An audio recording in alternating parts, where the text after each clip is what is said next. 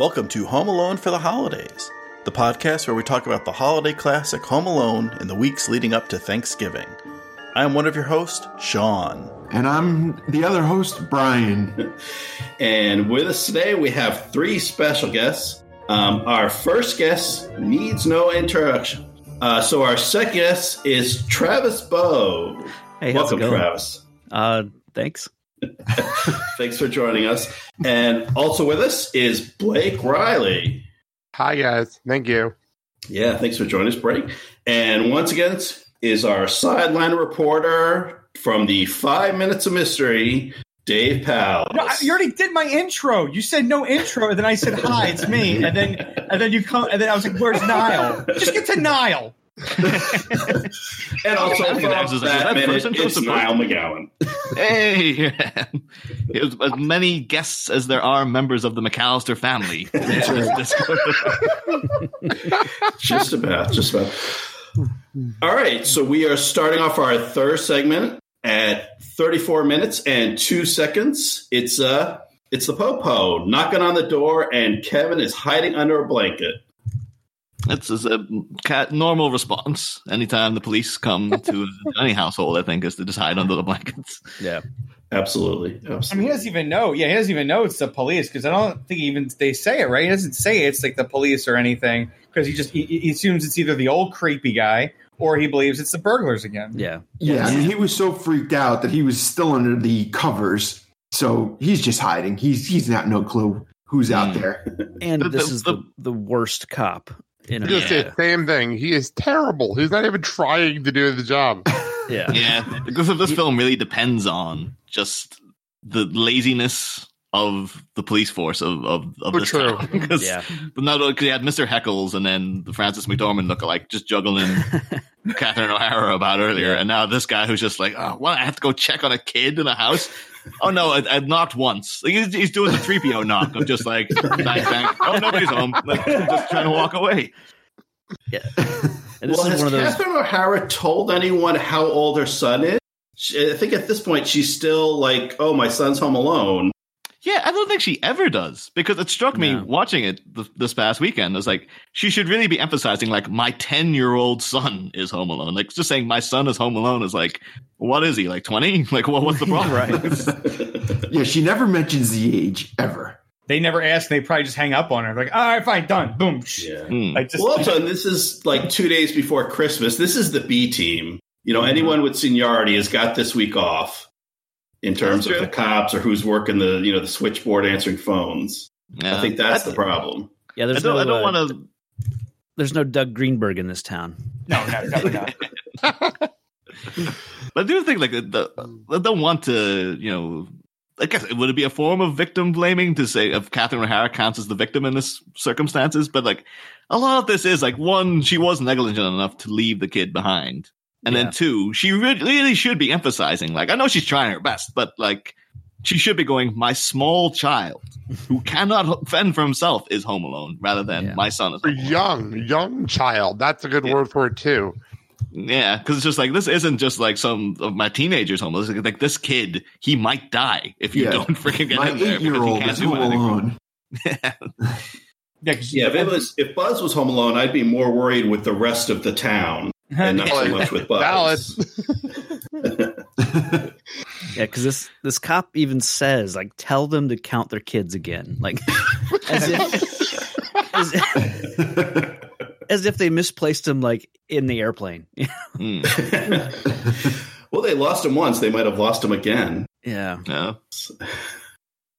but, but weirdly enough, they, they they will lose him again. so son of a gun. and and as I briefly mentioned last segment, this is Chris Columbus's father-in-law, which he gives a job apparently in every one of his movies, a smaller role.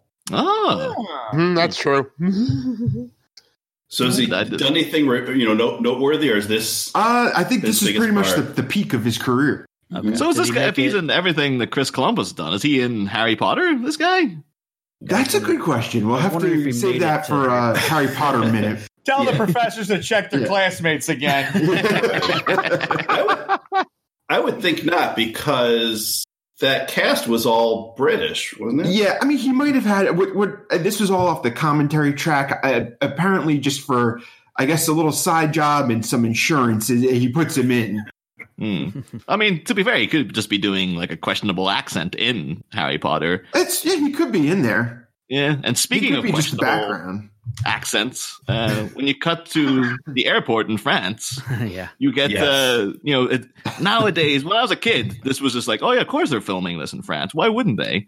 And now, Because it's if you're expensive. any kind of you know fan of like indie movies from the early 2000s, you're instantly like, that's Hope Davis. What the hell? is she- Why is she here? And why is she doing this outrageous French accent still? I'm very French. Yeah, all the um, Uh. Paris airport scenes were filmed in O'Hare in Chicago. So they they landed in the same airport where they took off. Oh my This god, a- they never even noticed the whole That's time. amazing. That's amazing. They just flew to the international terminal. They just went, went to one international terminal to another. It's I mean, this they is did put up ed, signs in French, but other than that, it's uh, it's movie magic. Yeah, No, but, uh, I- but I, Yeah. I, I, wanted, I wanted to say because we were talking about a little bit of American Airlines in the first episode, Mhm. how the, they have to juggle the American Airlines because clearly American Airlines is definitely a sponsor of this movie, so they can't make American Airlines look incompetent. They have to look them look like, like it's physically impossible for this airline to like grant you this service, and like we have a two day thing you can hold, and we'll try. And so it's because it's like they can't because they can't make it like um like planes, trains, and automobiles where the customer service is so annoying that our character like completely just Mhm. screams and flips out at them mm. like or like she does with um Tim uh with Tim Curry in the second one where it's like the comp and so incompetent. So they have to make this woman just feel like it's physically impossible for anyone to leave this country right now at this ho- holiday time. Oh, I would love if the, to, the you know the tie-in the John Hughes universe. They actually had the lady from Planes, Trains, and Automobiles in France with a French accent. It was just the same actress with like a beret on. Say that. I'm so sorry, we cannot do that. clack clack clack clack click clack clack clack. That's funny because there will be a tie-in. Uh, just to set up, there will be a tie-in with planes, trains, and automobiles coming up uh, later today. Oh, yes. So it is yeah. uh, the same universe. No, I just want now. I'm just getting picturing that woman going like, "Je suis righteous dude." And it's like, oh, she's the same character from Ferris Bueller as well. I, I wondered if that was the same person. I thought, yeah. Um, yeah. How do you say you're effed in French? While Niall was doing his impression, I paused it and I'm like, this is, I can totally see outside the window. This is totally O'Hare because I, I go there a lot. So I can just tell this is O'Hare now, now that you mentioned it. It's so obvious. Yeah, if this was if this was France, the Eiffel Tower would be right outside the uh, the airport. that's right. True. Honestly, you, you actually you, you this shot they could have you think you, they would have built a fake set with a with a, just a uh, a matte painting or something in the background. You know, you think they would have done that at least to try and make it look different. So you're like, oh, is that O'Hare? It could be the O'Hare windows, but at least a little bit more uh, something in the background. Didn't Yeah. you hear the accent? They're in France. No, seriously, that accent gives it away. It did fool me for all these years until you guys mentioned it because I was like, oh yeah, I've been I was at O'Hare once, and the whole time I was just going, wow, the Home Alone family ran through here. yeah. I mean, is is that a bad accent? Because I work for a French company, and I'm in a I'm in the United States, but I work with a lot of French people. I talk with them on the phone a lot. It sounded real to me.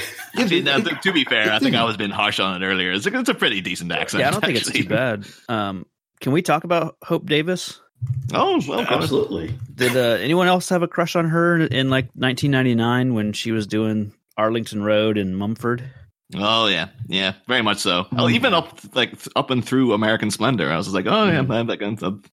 Uh, Also, should mention too, uh, as is our want on Bat Minutes, uh, Hope Davis does have Batman connections. I should I'll throw in here quickly because of course she was in About Schmidt with Jack Nicholson, who was the Joker, uh, and then her film debut was in Flatliners, which was directed by Joel Schumacher, Mm. which uh, we might we may be talking about quite a bit uh, in the in the next few months.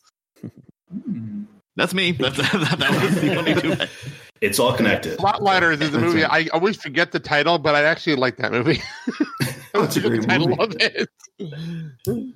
So let's uh, head back to the U.S. of A. And little Kevin McCallister is cleaning all his parts. This struck me just in this watch through, knowing because I just thought this was a, a weird practice he was doing, and then for some reason I was thinking like this is 1990. Mhm. This would have been like the height of like Twin Peaks mania. It struck me as a very Dale Cooper esque kind of thing. like he could have had a little dictaphone. He's like, Diane, I woke up this morning and decided to watch all. You know, it's, it's uh, and the way he's slicking back his hair too I was kind of like they could have had a scene of Kevin watching Twin Peaks the night before. He's a mini stockbroker. He's uh, about to go into work. Mhm. Well, maybe I'm sure that's what they were going for, but like, I, if, there would've been, if I had to retrofit anything, I'd be like, have a scene of him watching Twin Peaks, like he's not supposed to because he's a little kid, and then the hmm. next day he's all like into slicking his hair back and like dressing in a suit and stuff and a trench coat. I yeah, I had two thoughts. One was maybe commercials, like he's kind of spouting off things he heard in commercials about these products. So he's saying like I'm doing this because like I'm playing an adult, but it's also he's psyching himself up because he has to leave the house today to do chores, and so he's like I gotta like sound adult to myself. I gotta psych myself up in the mirror so I can Yeah. go out and get a toothbrush. Yeah, I mean, he couldn't even pack his own bag from the beginning, and now he's slowly, you know, learning to live on his own. I mean, as far as he knows, his his whole family's still gone. Yes, that is very important. We have to always Yeah. remember that he he does not think his parents are coming back. He thinks he wished them away, Yeah. and he is this is his life now. And if he doesn't do it, he will die. Right. So, do we think did Kate actually pack a bag for him? Like, in addition to his toothbrush, all his other stuff is missing as well. I mean, Oh, that makes oh, sense. I never, I I never never made the about that.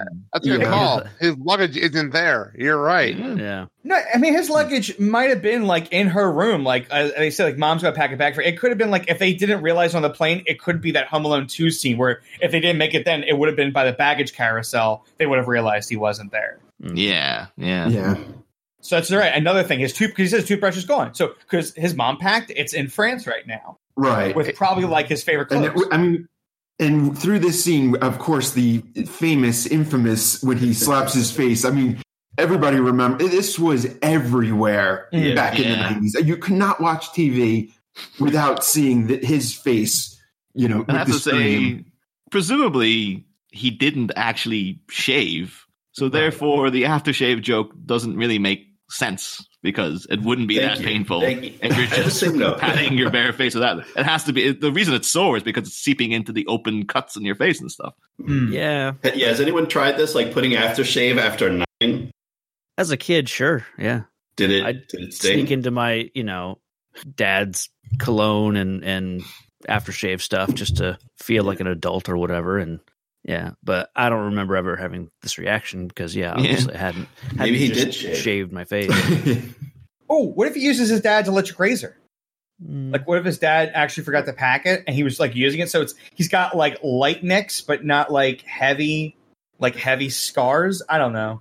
At the end of the day, if he's eight, what facial hair does he have to shave? Like, what does he have? Peach Oh no, you're right. No, you're absolutely right. It's just, it's just, it's just, it's a whole thing. Like I have to be an adult, I, and adults do this. They take a, they take this electric buzzing thing and they rub their cheeks with it. right. He's just going through the motions. I mean, again, like we said, he thinks he's got to do all this. This is what an adult, quote unquote, is, Yeah. and he's got to do it. He's the man of the house. That's Did he shave his leg as well?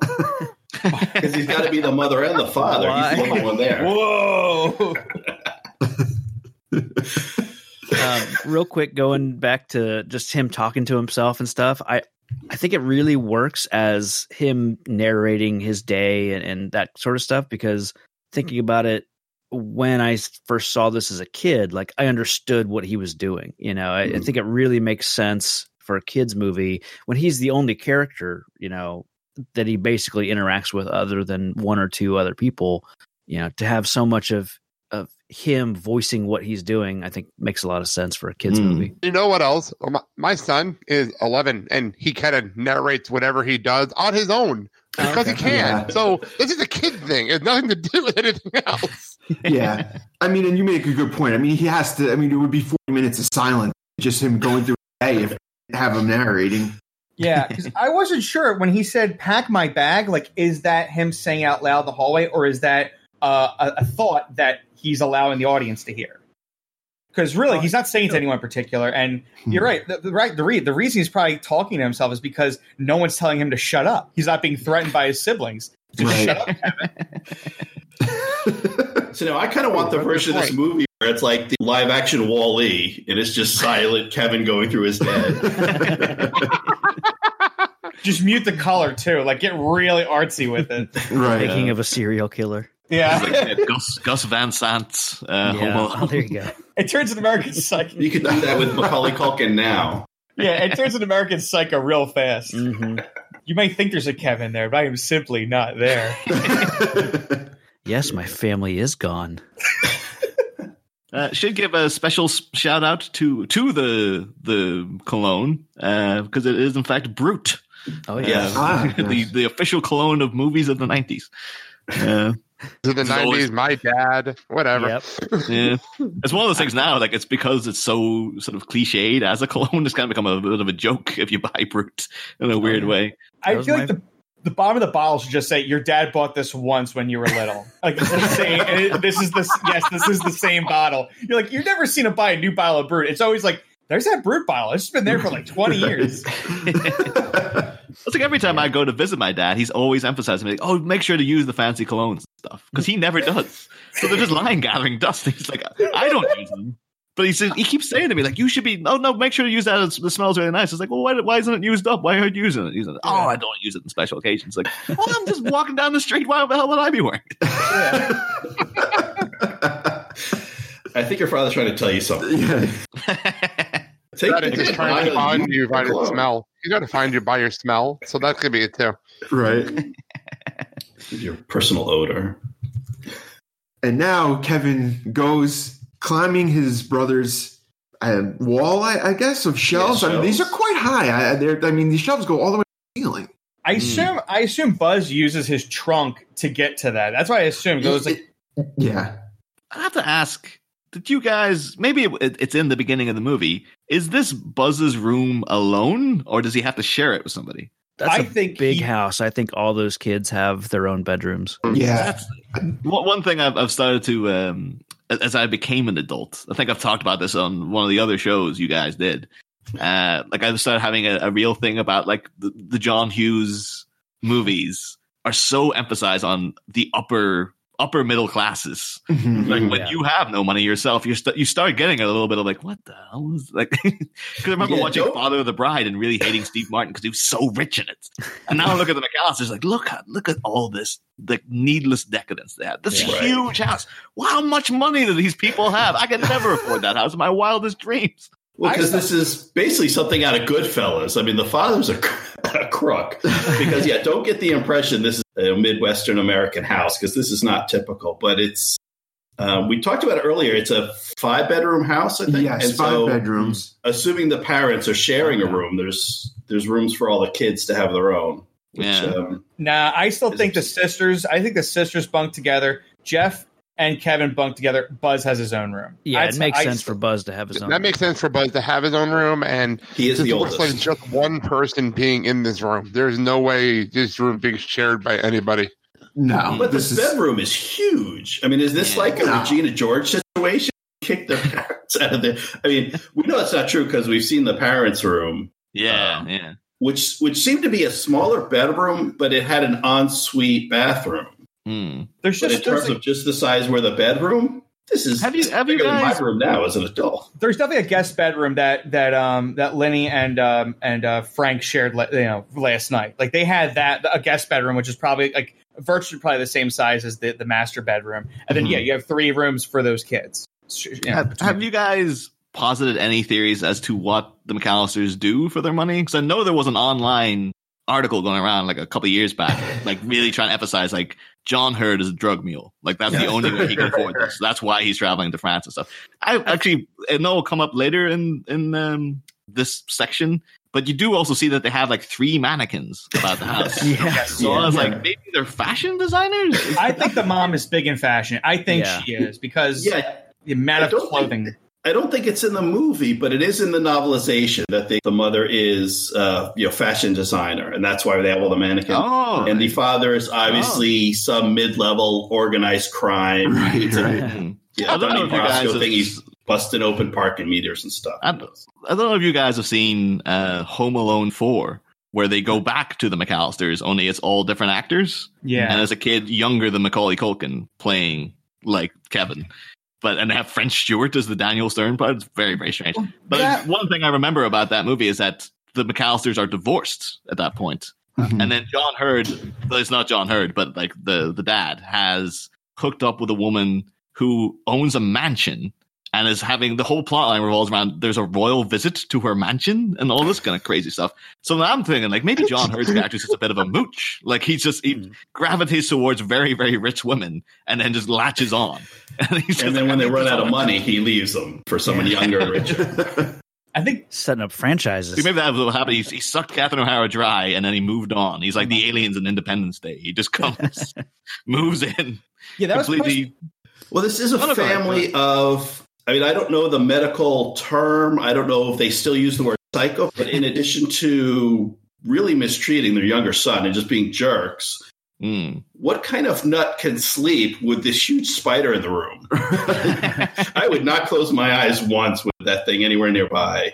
I think it's No. terrifying. That's absolutely terrifying. Yeah, I, and I know, like, I, I know technically they're not really dangerous. This tarantula is not particularly poisonous and not prone to trying to eat people. But I just I don't like spiders. Yeah. Mm.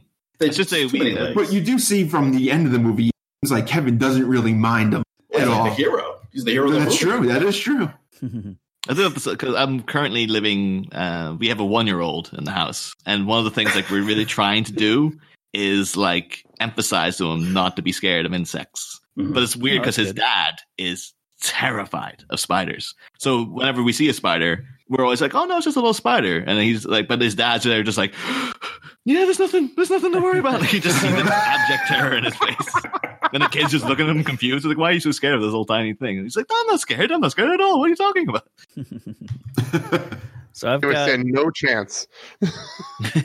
But and, but again, as we this as we see the spider here and he's climbing again, it all come back. Everything is uh, set up and paid off as we discussed. I thing in the first part. Yeah, another great John Hughes setup that'll uh, Mm. you know pay off Mm. by the end. I, I do wonder how many times a week Daniel Stern is asked about that tarantula. Because you know every other random person he meets who are like, "Oh, you're the guy from Home Alone."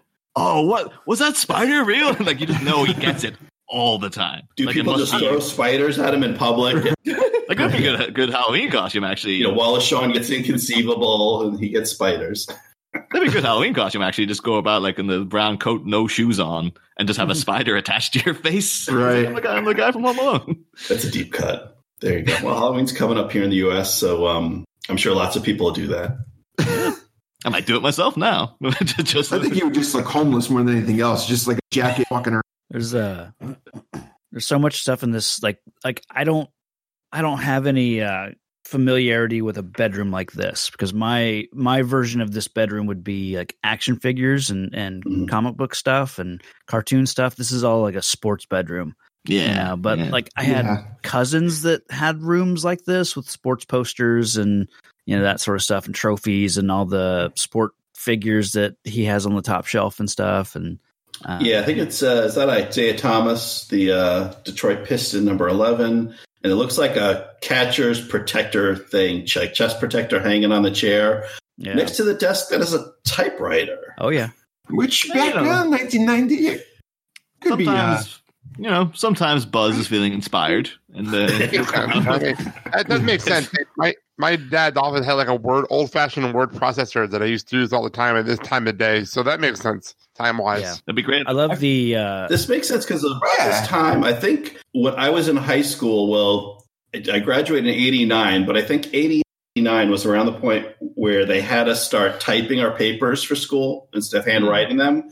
And uh, as like an act of rebellion, or I thought it was rebellion, I said, I'll type it, but I won't use the shift key. so I, I did my papers all in uppercase, which I now realize Oh. I was just shouting my reports.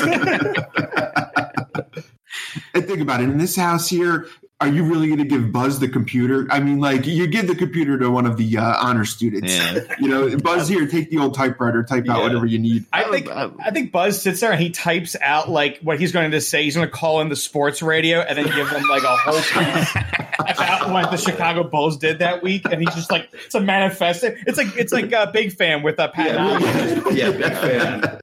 I have to say, uh, I, I, I'd like to believe that there's a a deleted subplot where Kevin finds Buzz's poetry, and he's all lining up to like, oh, if he ever comes back, I'm going to make such fun of him. And then he reads it, and like Kevin's crying because it's so beautiful. Like, he just can't believe, like, Layer, how did a little bit layered above the character.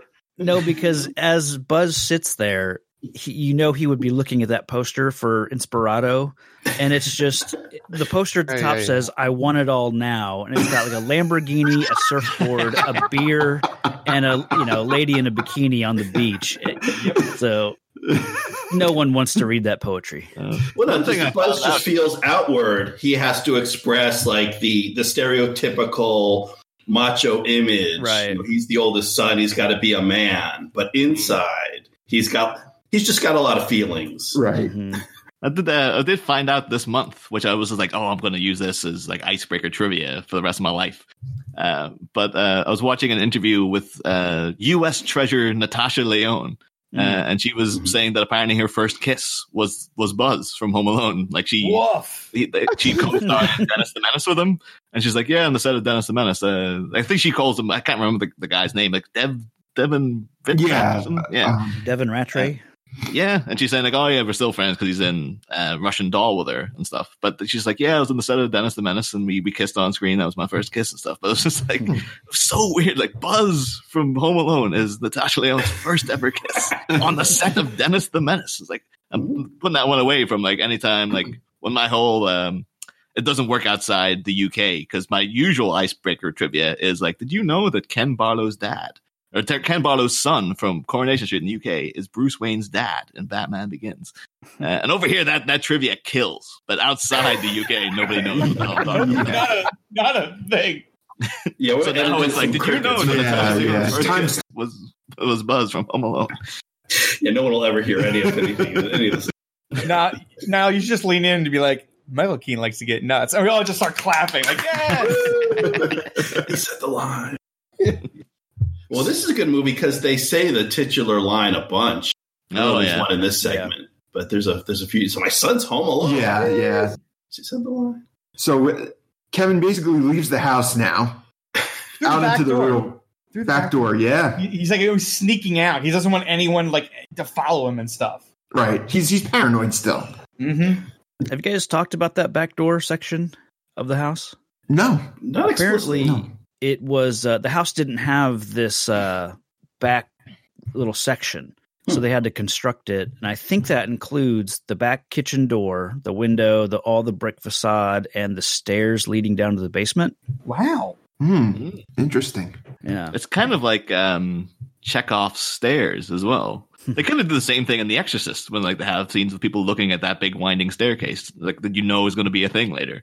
But this is like it's almost as if they're setting like Chris Columbus is like, we need a shot of those stairs just to be like, okay, we'll make sure they know that there's a back door and it has a big steep incline of stone stairs. Mhm. Just because you'll need to know that later. That Yeah, I- but it flows so well. Like the house flows Yeah. so well that the kitchen would be the back door to the to the to the garage to the an exterior basement to the um to the trash cans. Because like where else is the back door then?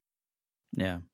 And like I've been saying, each each segment here, I mean, just the way like you were mentioning. I mean, at the end of the movie, when you need to know everything, you've already seen the stairs, the back door, Yeah. like you mentioned. I mean, you just go the end, and you just you don't have to worry. Well, oh well, where is he? Is he in the kitchen? Is oh well, where is that? Mm. It's like you've been through the house a hundred times. Yeah. The, the film is really good at like laying the groundwork because you do, Right. again even with the tarantulas like that tarantula later even when they're talking at the beginning that Kevin's like making things out of his dad's fish hooks and stuff it's like Yeah. this kid's handy like he knows how to make stuff Mhm. so it's just laying that in right from the get go that like so later on you're like oh I guess yeah it makes sense that he would he could conceive of these traps because he's already been making weird stuff apparently before the film even starts And then the the Murphy's house, like it's just a quick hop from his backyard or you know his backyard to their house. He could Yeah. easily get to their house. He could easily see the vans there. Um, and Murphy was the kid who walked up and annoyed the, Right. the kids when they were going to leave. Yeah, so was- a, Mhm. Yeah, they do I a wonder great though- job of like laying out this neighborhood. They they they use the hell out of like these exterior shots that they use. Obviously, this real location. I guess they they all the interiors of the house were built in a in a gym, like in in this town because it was all done you know, like you know here in the northern suburbs Mhm. of Chicago, I guess. And Mhm. um, so yeah, they they make you really feel like you know this this neighborhood. even. Right. So it's really really effective. Yeah. So let's uh before we continue with the movie, let's get to know our our guests a little bit better. So, uh starting with Travis. Travis Bow from uh, Watchmen Minute. Uh so what's your history with this movie? When did you first see Home Alone? Um, I definitely saw this in theater. You know, as a kid when it when it came out, like this was a big movie.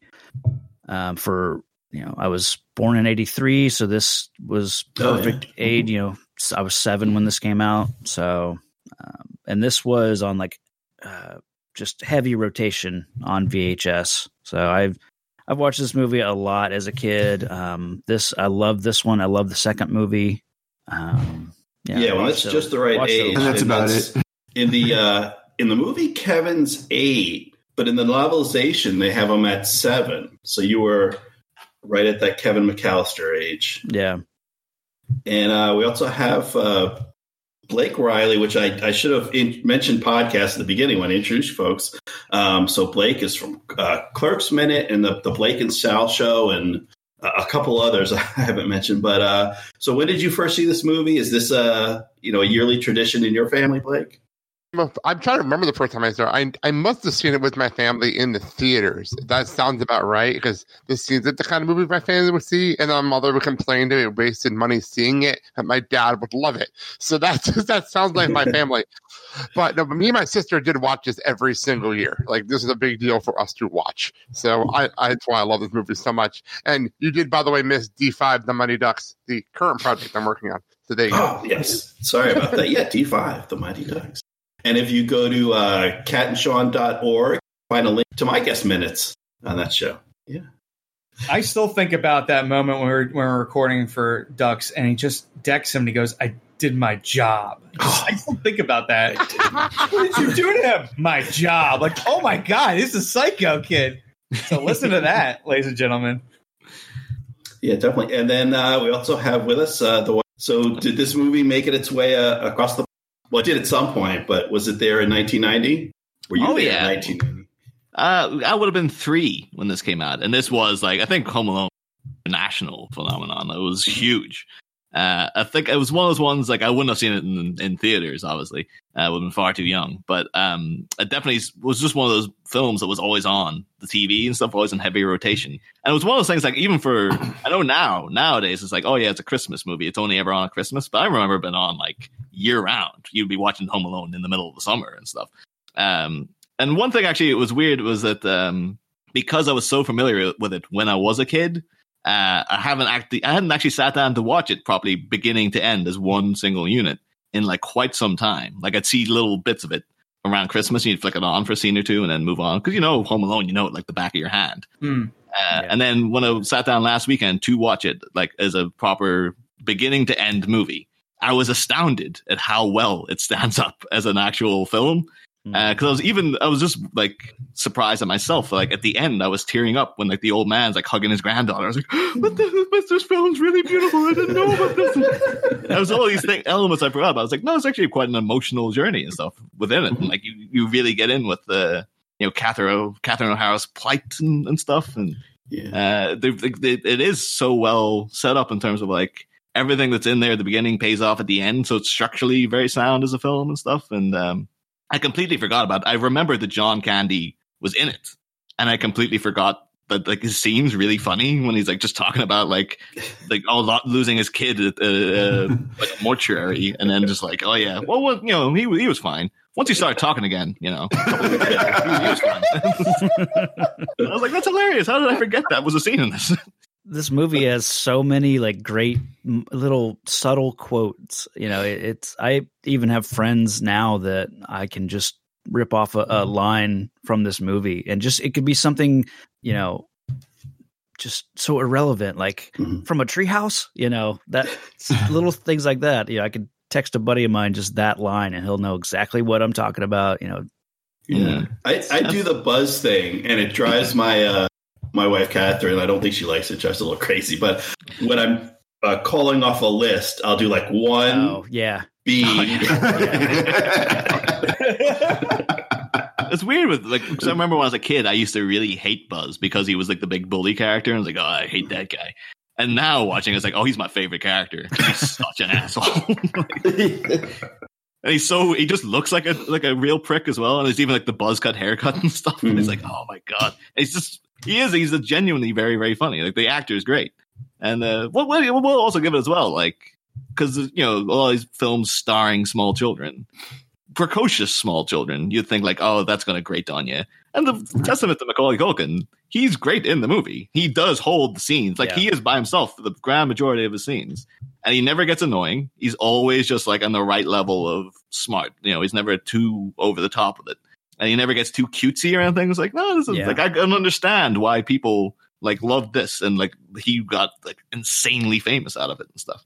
Yeah, he's really good. A lot of times the kids are written to be really precocious, and then the you know all the adults. Where here it's like, all right, they made a mistake, they left their kid behind, but they're not they're not otherwise incompetent. They're kind of realistic, you know, just over busy parents who have a lot of kids, and then Yeah. he's yeah the appropriate kind of intelligence level for you know eight nine years old. Mm. I do love the like little details that would ring true for a kid because like I can imagine like I, I was a very picky eater when I was a child, so I can imagine the whole cheese pizza thing being a genuine concern Uh-huh. for like a nine year old. That's so true. And so it's like, yeah, that's totally what a kid would do. it's like he would be complaining about the fact that he didn't order a, like a really plain pizza that nobody else would want but him, and uh, because he wouldn't want to touch anything with has anything else on it and stuff because he's a kid. Yeah, and, and all these details. I mean, this is why almost they're still like such a classic. I mean, it just it holds up incredibly well.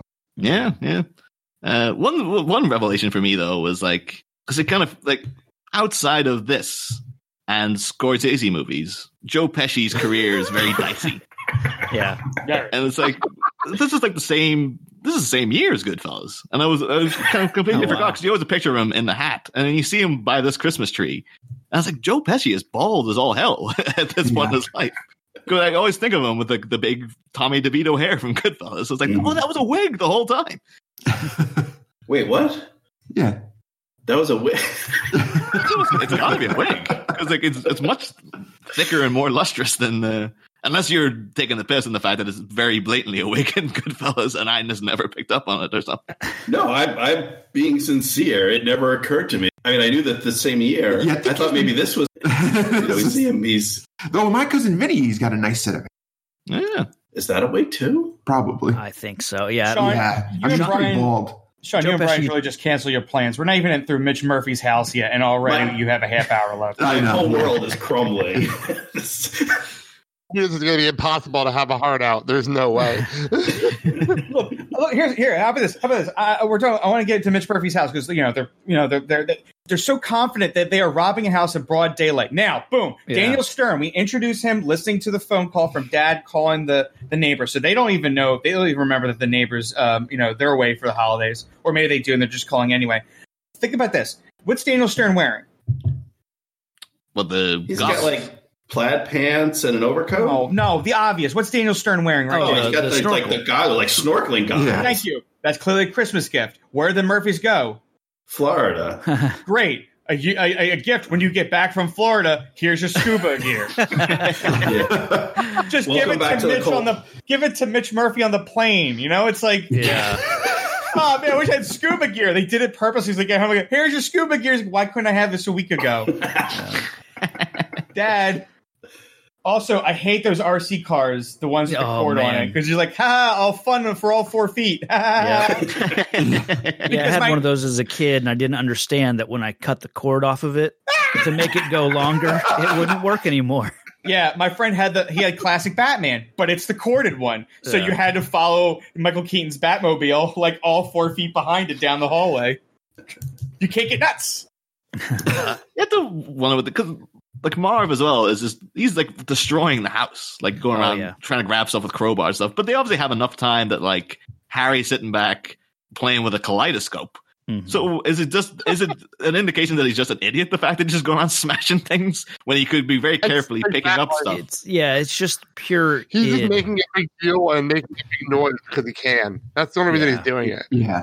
Dude, it's just That's- um, that's- hubris. I have to say, like it's you know it's coming up in this section. Not to jump ahead too much, but like you know you'd think because Harry's kind of prepared to be like, and we know him as Joe Pesci, who plays psychopaths in most movies. He's going to be the worst of the two because he's just like, well, we, uh, he looks more dangerous and stuff.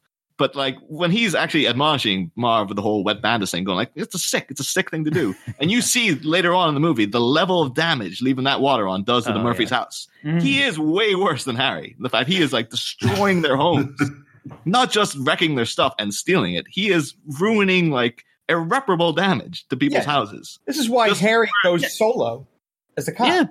He can't bring, he can't bring Marv to a house. Yeah. Marv, would always No. say, Marv would immediately start touching stuff. It's like, no, we're playing cops. Remember, you can't just start touching people's silverware. Well, think about think about uh, Lost in New York. They're walking down the sidewalk, and Marv cannot help but like steal every article of loose clothing off anyone he walks by. That's right. All right, so Marv is we can say we can say Marv is a kleptomaniac, and I don't know what else, but he's rambunctious. Something where it's like he has to like fiddle with things. Like he can't just like let things alone. He's like, I gotta move this, I gotta knock this down, I gotta grab this. It's just he's got like a disorder where he just he can't sit still.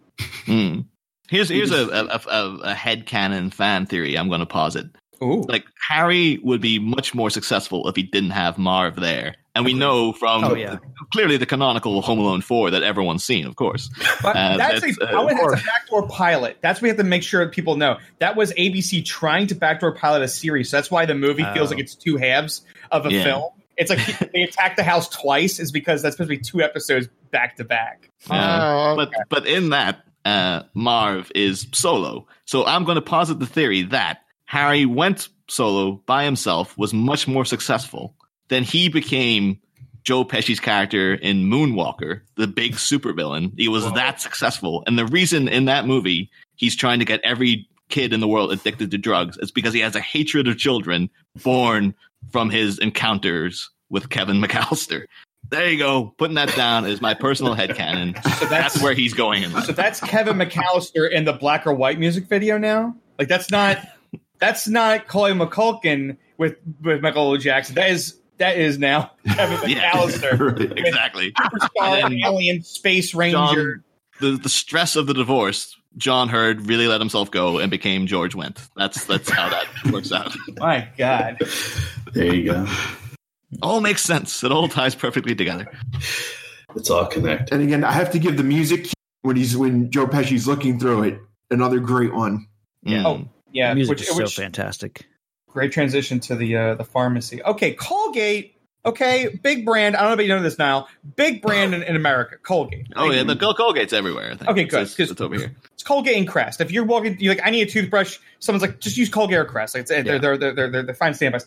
They have, there's no way they don't have ADA because they would want to have it on because they're Colgate and Crest. So if a kid asks you, you just, yes, just, yes, $2, toothbrush, done, done, done, done, done. It's a big Actually, sale. the answer is always yes, and that doesn't matter. Always. Mm. I just love how like unprepared she is for the continuing questions. yeah. Well, could you please find out for me? Could you be fun? Well, who asked I- that this is- question? Yeah. An eight-year-old asked that question. That's Yeah. what it is. Well, I This think it is goes back to the my- theory that when he was doing sort of his his toilet routine, it's he's just repeating things he's seen from commercials. So he's seen a Yeah. TV commercial for a toothbrush that said, "Oh, we're ADA approved." And again, he thinks. I mean, this is it for him. This is he, he's Yeah. alone. I mean, he doesn't know what's going on. He has to trust commercials and people at the store telling you Right. it's a toothbrush worth trusting. I mean, he's pretty calm for considering his whole family's just been wiped out. Yeah. I will I say, did uh, check. I checked at home to see if my toothbrushes had the ADA seal of approval, and they did not. Are you, you check the package? Are you sure, Sean? I checked. Your teeth I've got ripped. So I never. I haven't bought a toothbrush in years. I just get the free toothbrush when I go to the dentist every oh, six oh, months. okay. And I Okay. checked the package, and there's I don't know if it's approved or not, but there's definitely no seal on the package. But a dentist um, gave you it. Like it's yeah, it's approved. A dentist or a This dental is hygienist. so- so random. I just bought my son a toothbrush and it's on the counter and I'm looking at it right now and there's no ADA thing on the box. Throw it away. It's not good for your kid. Throw it away. I, th- I, No, was- I was it's gonna right, ask, though. like, I'm hoping all you guys have, have gone electric these days too, because like yes, I've I, I have. Yeah, because I bought an electric toothbrush a couple of years back. It changes your life. It's it's it's Really? so so much better to go electric.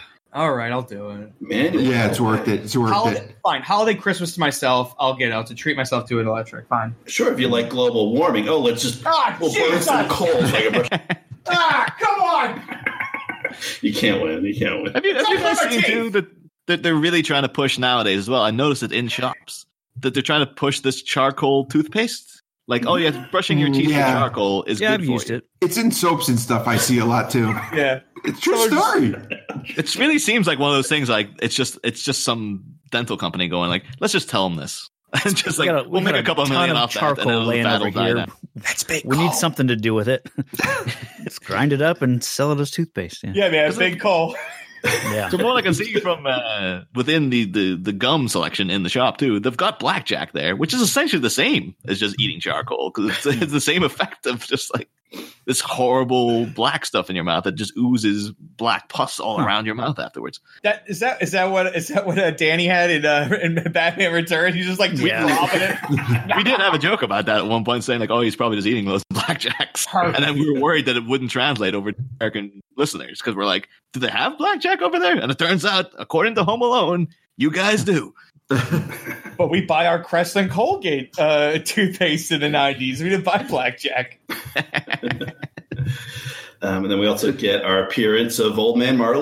Oh Shows up in a little uh, shop downtown here. How impatient? How impatient is that man? Mhm. They're clearly He helping the know. child, and he's like, "No, no, no, no, no! Handle bloody hand on the desk. I need bandages now. I demand." I love that uh, just before that, we get one of my favorite um, interactions in this movie. And it's part of why I chose this uh, section uh, to, to be a guest on. And it's just the Herb, yeah. it's it's so like uh, familiar and comforting, and yet she's still annoyed as hell. Like Herb, I got a question about a toothbrush. Travis is like my people. Uh, it's just so so damn funny. I don't know why. And then funny. in a few minutes, you know, this whole interaction's going on, and he's slowly backing away with the toothbrush, and and then the Jimmy, stop that boy. and the way he reacts, like, does the physical comedy of like moving his head as if like his his his legs are going too fast and his head is catching up to run after him. yeah, Jimmy just like corkscrews around. It's so perfect. Jimmy walked out of a Norman Rockwell painting. Yeah. He's even got like the, the shopkeeper's apron. Yeah. Mhm. I have to say, like the old man as well really does himself no favors by like creeping up behind the kid and then slamming his bloody fist. And of course, the kid's gonna be scared. Yeah. And What else is he gonna do? staring at him with those? as he backs up, big he eyes. stares him down. It's like that's what, what are you trying to do? Like what Yeah. the hell are you doing? Tell him. Well, this is the type of behavior he's up to all the time. I understand why his son fell out with him. Like he's just dad, you go around banging your hands on stuff. I mean, you could easily just you're gonna terrify the, the, the neighborhood children. What the hell are you doing? See, I can kind of relate because like my my grandfather was kind of this guy, you know. He he seemed severe, you know, and didn't smile a whole lot and um but he was just, you know, hard on the on the, you know, exterior, you know, just Mm. I tell you what, I would absolutely love as a thing if someone would do it on YouTube or, or, or something. A Star Wars prequel with young Luke going around Tatooine, and he keeps seeing. It's just essentially the same setup of like Obi Wan Kenobi is the old man to Kevin McCallister. and there's a scene where he goes to buy like blue milk or something, and then Obi Wan comes up behind him and slams the, the, the hat down. And it's just like Alec Guinness's face superimposed over this guy. So then Kevin sliding across the ice. This is the pod race of the Oh, wait, whole right. Oh, uh, uh, no, th- th- this is what this is what Marley. Sh- Marley should have read the room. He doesn't. You're right. He doesn't read the room at all. He should be like, you know what? I'll buy the toothbrush for the kid. It's like he's a Yeah. neighbor of mine. I'll. He just, just, just. He, but he's like, no, I'll let this happen. I'll let this whole come Yeah. along. Maybe that would have been a good reveal afterwards if it cut back and his hand came up and there was the money for the toothbrush was underneath, and that's what he was trying to do the whole time. I we'll buy it. But yeah, Yeah. it's it's just like he sees this going on, and he's just like, yeah, I'm just gonna let this whole thing. Wa- just he just hears the commotion outside now. He hears like people shouting, and whoa, he hears all this happening, and he's like, I need my bloody bandage now. I got more streets to shovel. That's a good question. Have you guys ever worked retail? Like in, have you ever had to deal with a shoplifter? I've worked retail, but I- never yeah, had but I've never had to deal with a shoplifter. Yeah. I had a friend of mine who used to work in a supermarket, and I remember one time uh, he started chasing like some guy, some like teenager came in and started like taking th- properly shoplifting and taking things off shelves and stuff, shipping it, and it was like random cans of stuff. And then so he t- like gave chase, and then because he was like a young guy and the security guard a bit older, he was outrunning the security guard, and then he was almost catching up to this this teenager, and the teenager kind of looked around and realized it was just him. And then he turned around and started like flinging cans of tuna back at my friends. Oh wow! And then he started chasing him until he, and eventually he was just running for his life until he turned around and was like, oh, thank God the shoplifter's gone now. I've managed to escape a horrible situation that I impulsively ran into. A, a budding vigilante there. Yeah. I think he gave up his cape after that. He's like, never again. And again, while, while he's running here, I mean, the just everything, just holidays. The, the way they designed this movie, uh, there's nothing that's not Christmassy. Yeah. It's unbelievable. They have a little park and everybody's doing whatever. Yeah, They would do the bows. The Christmas trees are just there.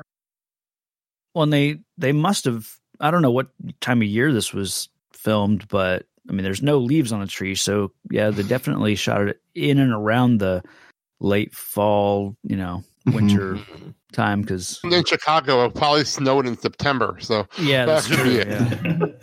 Yeah. It's not got the uh, the Hallmark movie thing of just like it's supposed to be Christmas, but the sun is splitting the rocks, and it's very clearly in June. Yeah.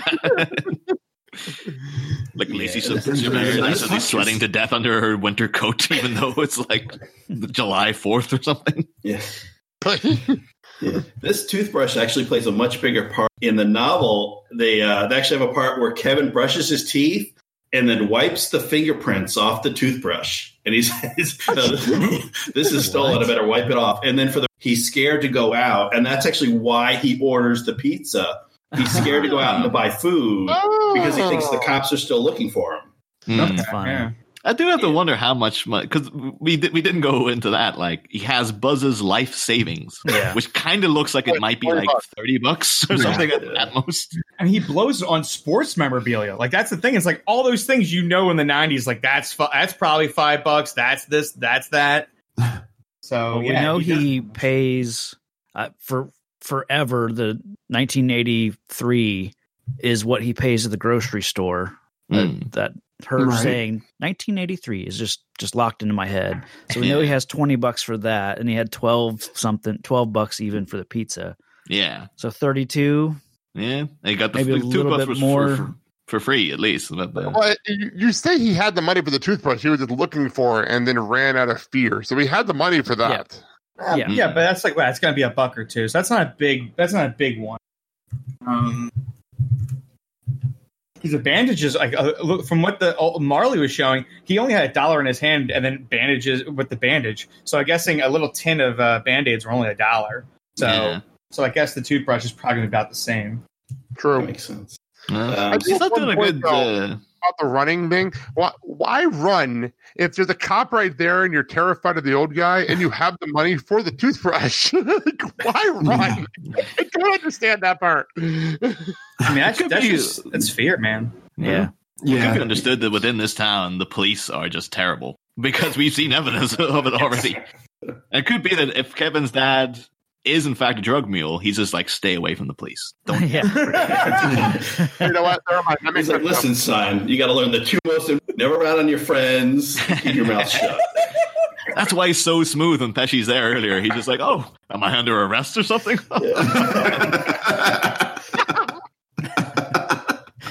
see, see, we missed we missed the wink. You know, at that. That's why uh, that's why Harry's waiting around to make sure he meets Pete because this is all set up. You know, Pete set up, say, listen, I'm going on vacation. All my neighbors are going to be out.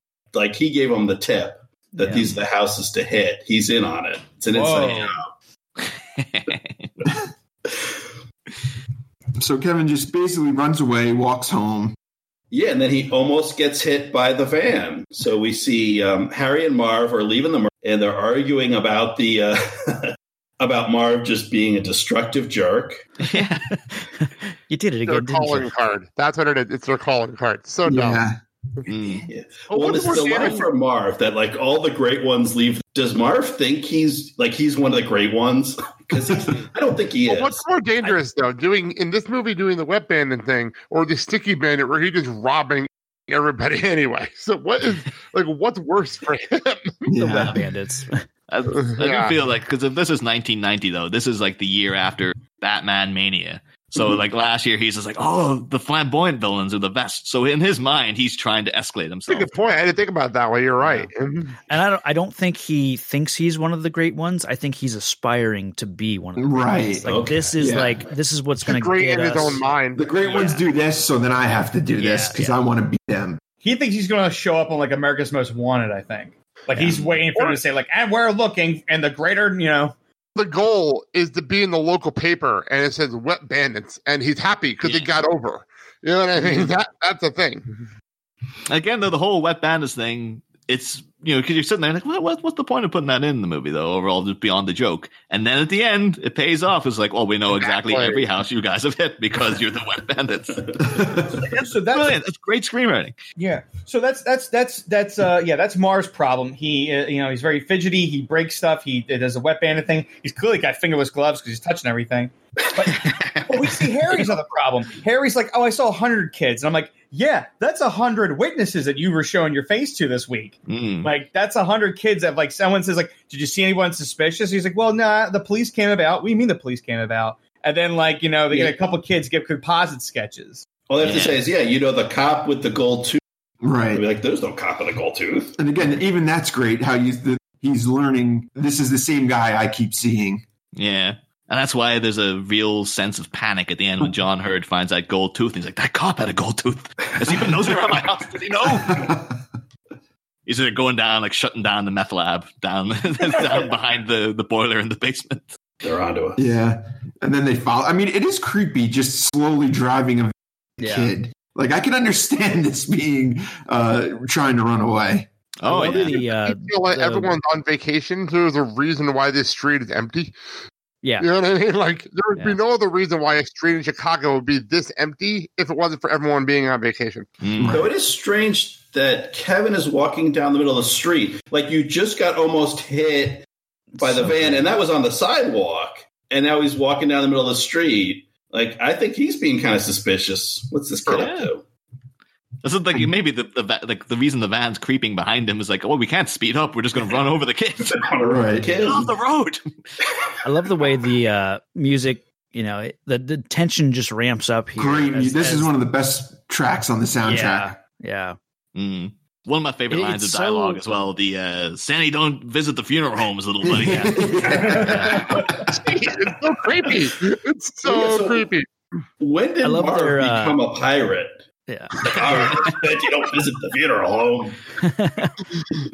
I love their He does van kind that of- says uh, "OK Plumbing and Heating," Yeah. and Yeah. residential work is our specialty, and even the the phone number says JK five thirteen fifty. Right?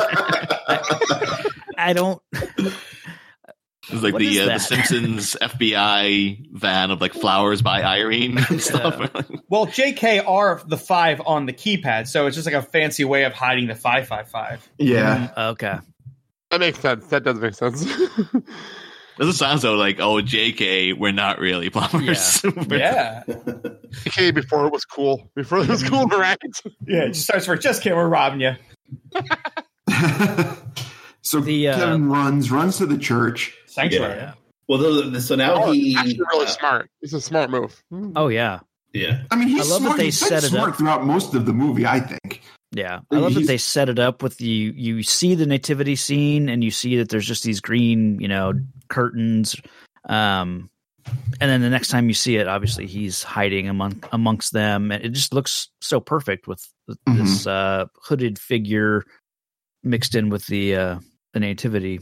That It's pretty brilliant how he how they pulled that one off. It's good. yeah, And I like the fact that the end is not going inside that church to chase him. So we'll deal with this later. yeah, So because because obviously, yeah, burglars can't enter a church. It's like a demon thing. You can't cross the threshold like vampires. Yeah. And now, I wanted to ask you guys here. Now, apparently, Chris Columbus wanted him just to run back, as we see in this next moment here. He's just running, and then the studio required him to have Kevin do a little voiceover Oh. saying like he's going to be ready or whatever his line is. Yeah. I- It- it- What do you? I I like. I mean, that's a tough one. I think him running, people would have gotten. I don't think you need the voiceover. don't But I'll throw it out to you guys. What do you think? I I don't mind the voiceover at all. I think it works to set it up. I gotta remember this is a kids movie, so Yeah. kids need to know what's going on. It's more explaining it for the kids than the adults. yeah. It did strike me as very like mandated ADR. Yeah, like, that's we did a exactly what it screening was. People didn't know what, what was Director's happening. so- vision. That's what I need. I need, I need a director's cut with everything that Chris Columbus wanted in this Release movie. the Columbus cut. exactly. I just think it's, it just it just shows years. it's just another way of showing like Kevin's constantly thinking he knows they're going to be back. He knows that they're going to keep following him. He knows that the, the neighborhood now is like not safe. I just I, I I'm okay with it. yeah, it's it's not it's not horrible. Yeah. And I mean, it's obvious ADR. Uh, it's obvious, yeah, Yeah, but it it's not a horrible. Yeah, it, it, it the story. If, if if if how about this? Then I'll, I'll meet you halfway. You don't have to have the ADR, but I want Kevin to make it in the house, close the door behind him, and then kind of do like the looking up as if like he's like thinking about something, and then fade to the night. I'd be okay with that. So you don't He's get looking up, rubbing his chin, like hmm. something like that. I'd be okay with. Where it's like he's. It's not just I can't what, hide in the house anymore. Like I just can't hide in the house. I have to do something productive. Right. Well, no, it works because he's narrating everything anyway. So why not narrate this part too? So it Mhm. makes Sure. And then I once find it a again, I guess they bit of a- explain it that he knows the Harry and Marv are coming, so he wants to make the- once again a nighttime scene, and every single light in this house is on. Yeah, but the house looks awesome. The way this house looks, it's it's just I love it. It is an attractive house. Symmetrical and everything. I do have a question though. If if you're on vacation, and I know the whole joke is that they, they have the timed um outside lights, why have timed outside lights if you're not going to be home? I don't understand To that logic. Discourage. So it looks like you are home. Yeah. Discourage the burglaries. No, that doesn't make sense to me. The electricity. No, no, no. That was that is That's a a, still, that's a thing. Yeah, that is definitely a thing. Like, oh, oh, like my dad always taught me to do that. It's like, oh, yeah, leave the front porch light on so Yeah. people think you're in and stuff, just in case. Yeah, and the 1100 Christmas lights go on also. I guess it's a small town. I lived in a small town, so we didn't have to worry about that. That might have to do and, with it. and with a house this size and just it being at Christmas time, you want to show off your your well true. lit house, and the only time to do that is overnight. You know, you're gonna have those lights on regardless of if you're home or not home. You you want to show off that Yeah, you know perfect house lighting job. keeping up with the Joneses. Yeah, I mean, if Christmas I is about anything, that- it's about that- showing up the neighbors. yeah. I did read that this uh, neighborhood, it's like Winnetka, Mhm. is where they filmed all this Yeah. stuff, and it's supposed to be like one of the more wealthy areas, and so that's that kind of adds to that. Like this is that's why this house is so big, and they're they're they're well off as far as like you know having money, and they can afford the first class plane tickets for the for the adults and Mhm. this big house with all the stuff. So All right. All right, so the light, yes, the lights are on. The house is, is in a very rich neighborhood. So, the, uh, so we have yeah, our wet bandits pull up and just shadows of, of people moving around the house.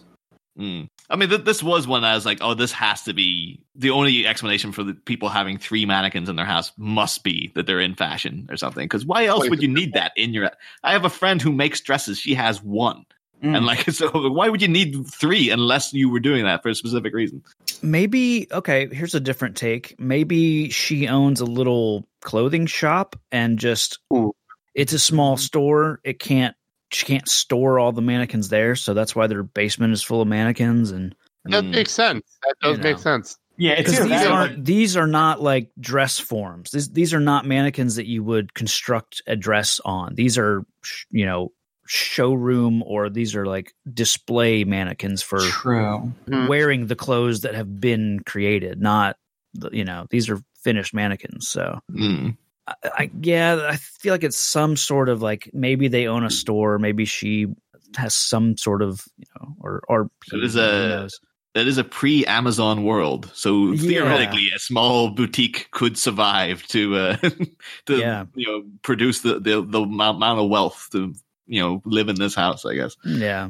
It's like you have a sentimental value for a mannequin. Ah, this is my mannequin. I got it. Can't throw the mannequin out. Let's just put it in the basement for now. Yeah, Whenever we need a I guess- mannequin, we'll have a mannequin. yeah, yeah. The thing is, so Kevin knows that these guys. Well, he's surmising that these guys will be back, and he's got all this set up. And he'll be How ready. long has he been doing this for? Yeah. Is this his? It's fun. Is, This is happening to be a kid. He's just having a good time at the same time.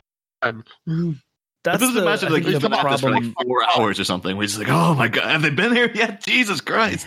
I think that's the problem I have with it is not the you know we talked about the ADR line of of when they come back I'll be ready.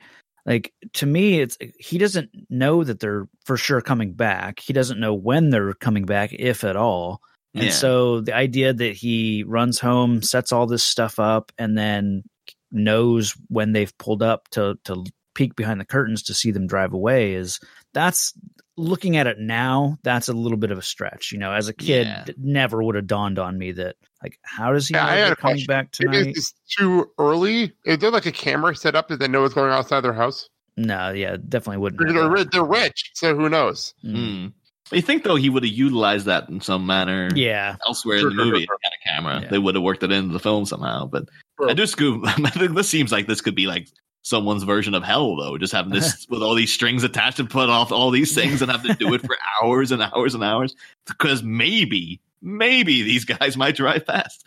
it's Yeah, you're funny right. because like as a kid i i think this movie it seems like he's alone for you know a week but then watching it this time around i realized that that a lot more of it happens like it within the same few days like it's probably he's probably alone Oh. for two or three days Yeah, yeah. you know two and- hours, maybe. and- yeah I think even at the beginning of this section, don't they, they, they you know, Hope Davis is trying to like, oh, there's a there is a flight out on Friday, friday yeah and then you find out like as soon as Catherine O'Hara goes through hell to get home, that that is the flight they got. That like, So yeah, so you have the you got a time difference between France and America, plus the drive from Pittsburgh to Chicago. So yeah, it's like there's another like at least day there of like when she finally like leaves France. She's still like almost a day of just traveling.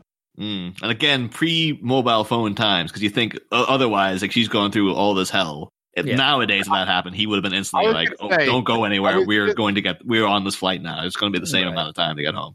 Travel wise, I actually I was just mapping out Milwaukee to Philadelphia for obvious reasons, and um, it is a 13 hour drive. So from here to there, so it's about the same. So There could be another like a, like a side quill movie of just her journey with John Candy and the polka guys, which I would love to see. holiday Quite traffic.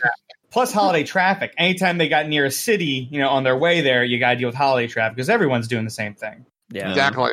again, you could have had like there's so many opportunities, but you could have had that Candy's character be Del Griffith, and then this she's having to endure like the nightmare journey that Steve Martin also had to go through in Yeah. Planes Trains with the same damn guy, except this time he's joined a polka band, so it's kind of even worse. At the same time, at least it's entertaining. At least it's entertaining with the music. You're not bored, for sure. Yeah, he's not like pulling out his stinky socks and stuff. Like, oh boy, is it? It's like we're in a closed box right now that's not heated. Can you not pull out your socks? Um. So yeah, so we have yeah the Charles Barkley man, uh, uh, card we're cut out. We got the two mannequins. No, no, no, no, no, no, no, no. That was Yeah. Michael Jordan. That was Michael Jordan. Ooh, the, the, the, for a second, because I was like, even I knew that was Michael Jordan. I What did I don't know say? anything Come about. American sports. Charles Barkley It's obvious who it was. No, what did I say? charles, Charles barkley Barkley. I said Charles Barkley. yeah You did. Weird, man. I said, wow. I said, I said Bulls. I was like, yeah, Charles Barkley. It's clearly. No, you're right. It is Michael Jordan. Uh, what else we have? Yes, we have. Yeah, the the one on the the record player. That's the one up in her bedroom. I remember that. That's in the very beginning of the movie because I think she's they they still might have that dress on it at the beginning of the film. Um, here's the weird thing when he says they're come back from Paris, like he's like he doesn't believe it, but then he says like let's come back tomorrow, maybe they'll be gone by then. So it's like, are you insinuating the family comes back from Paris and then flies out again the next day? like, what do you mean by that, Harry? Yeah, that They're does back makes much sense. It's over. Like the tune is gone, man. Yeah, you got to Mm. wait another year for. You Gotta For wait for the heat to die down. Yeah, Especially when the Murphys find out. And as soon as because after the Murphys, it's like, well, that's a pretty sweet, you know, that's a pretty sweet score. But like, I don't, there was never any indication at the beginning that like when Harry's looking around the McCallister household, that he's like seeing like this place is a gold mine. We have to get in here because it just seems to be more like, oh yeah, that would be a pretty sweet house to get. But there's never any kind of like there's a specific thing. He like they could have set up a thing like maybe there was like a specific ornament or something. He's like, I know that that's worth like millions. So if we can just get into that house, it just seems to be more that he's focused on like yeah. getting I in mean, here. They, would set that up earlier, saying you know that there's probably cash and jewelries, and maybe he even says like uh, security options or, or like some sort of implied Yeah. like stock options or some sort of uh, financial gain else you know other than just cash. Mm. House that big, and he was touring it. I mean, like you said, uh, in the beginning of the film, he's kind of there for like I don't know, twenty minutes. Just like no one's asking him any questions. He's the one trying to ask them for questions. So he he could literally have walked, you know, almost in a whole lap around the house At probably least before the anyone bottom asked. floor, yeah. Just And got to he see was his head and promoted. Harry just going through the house with the crowbars already and nobody Yeah. asking any questions. When they were dealing with the pizza, like the one part where she's paying the pizza guy, he's in the other room. He's not even at the front door now. He's in he's in the room that currently Kevin's in, Mm. just walking around, uh, probably looking Uh, at china cabinets. So I, know- yeah, I know the show has covered that scene already, but like when in the rewatch again, I think I've just got like as a as a guy from you know I'm not got a lot of money about me. I'm doing okay, but I'm not like I'm not McCallister wealthy.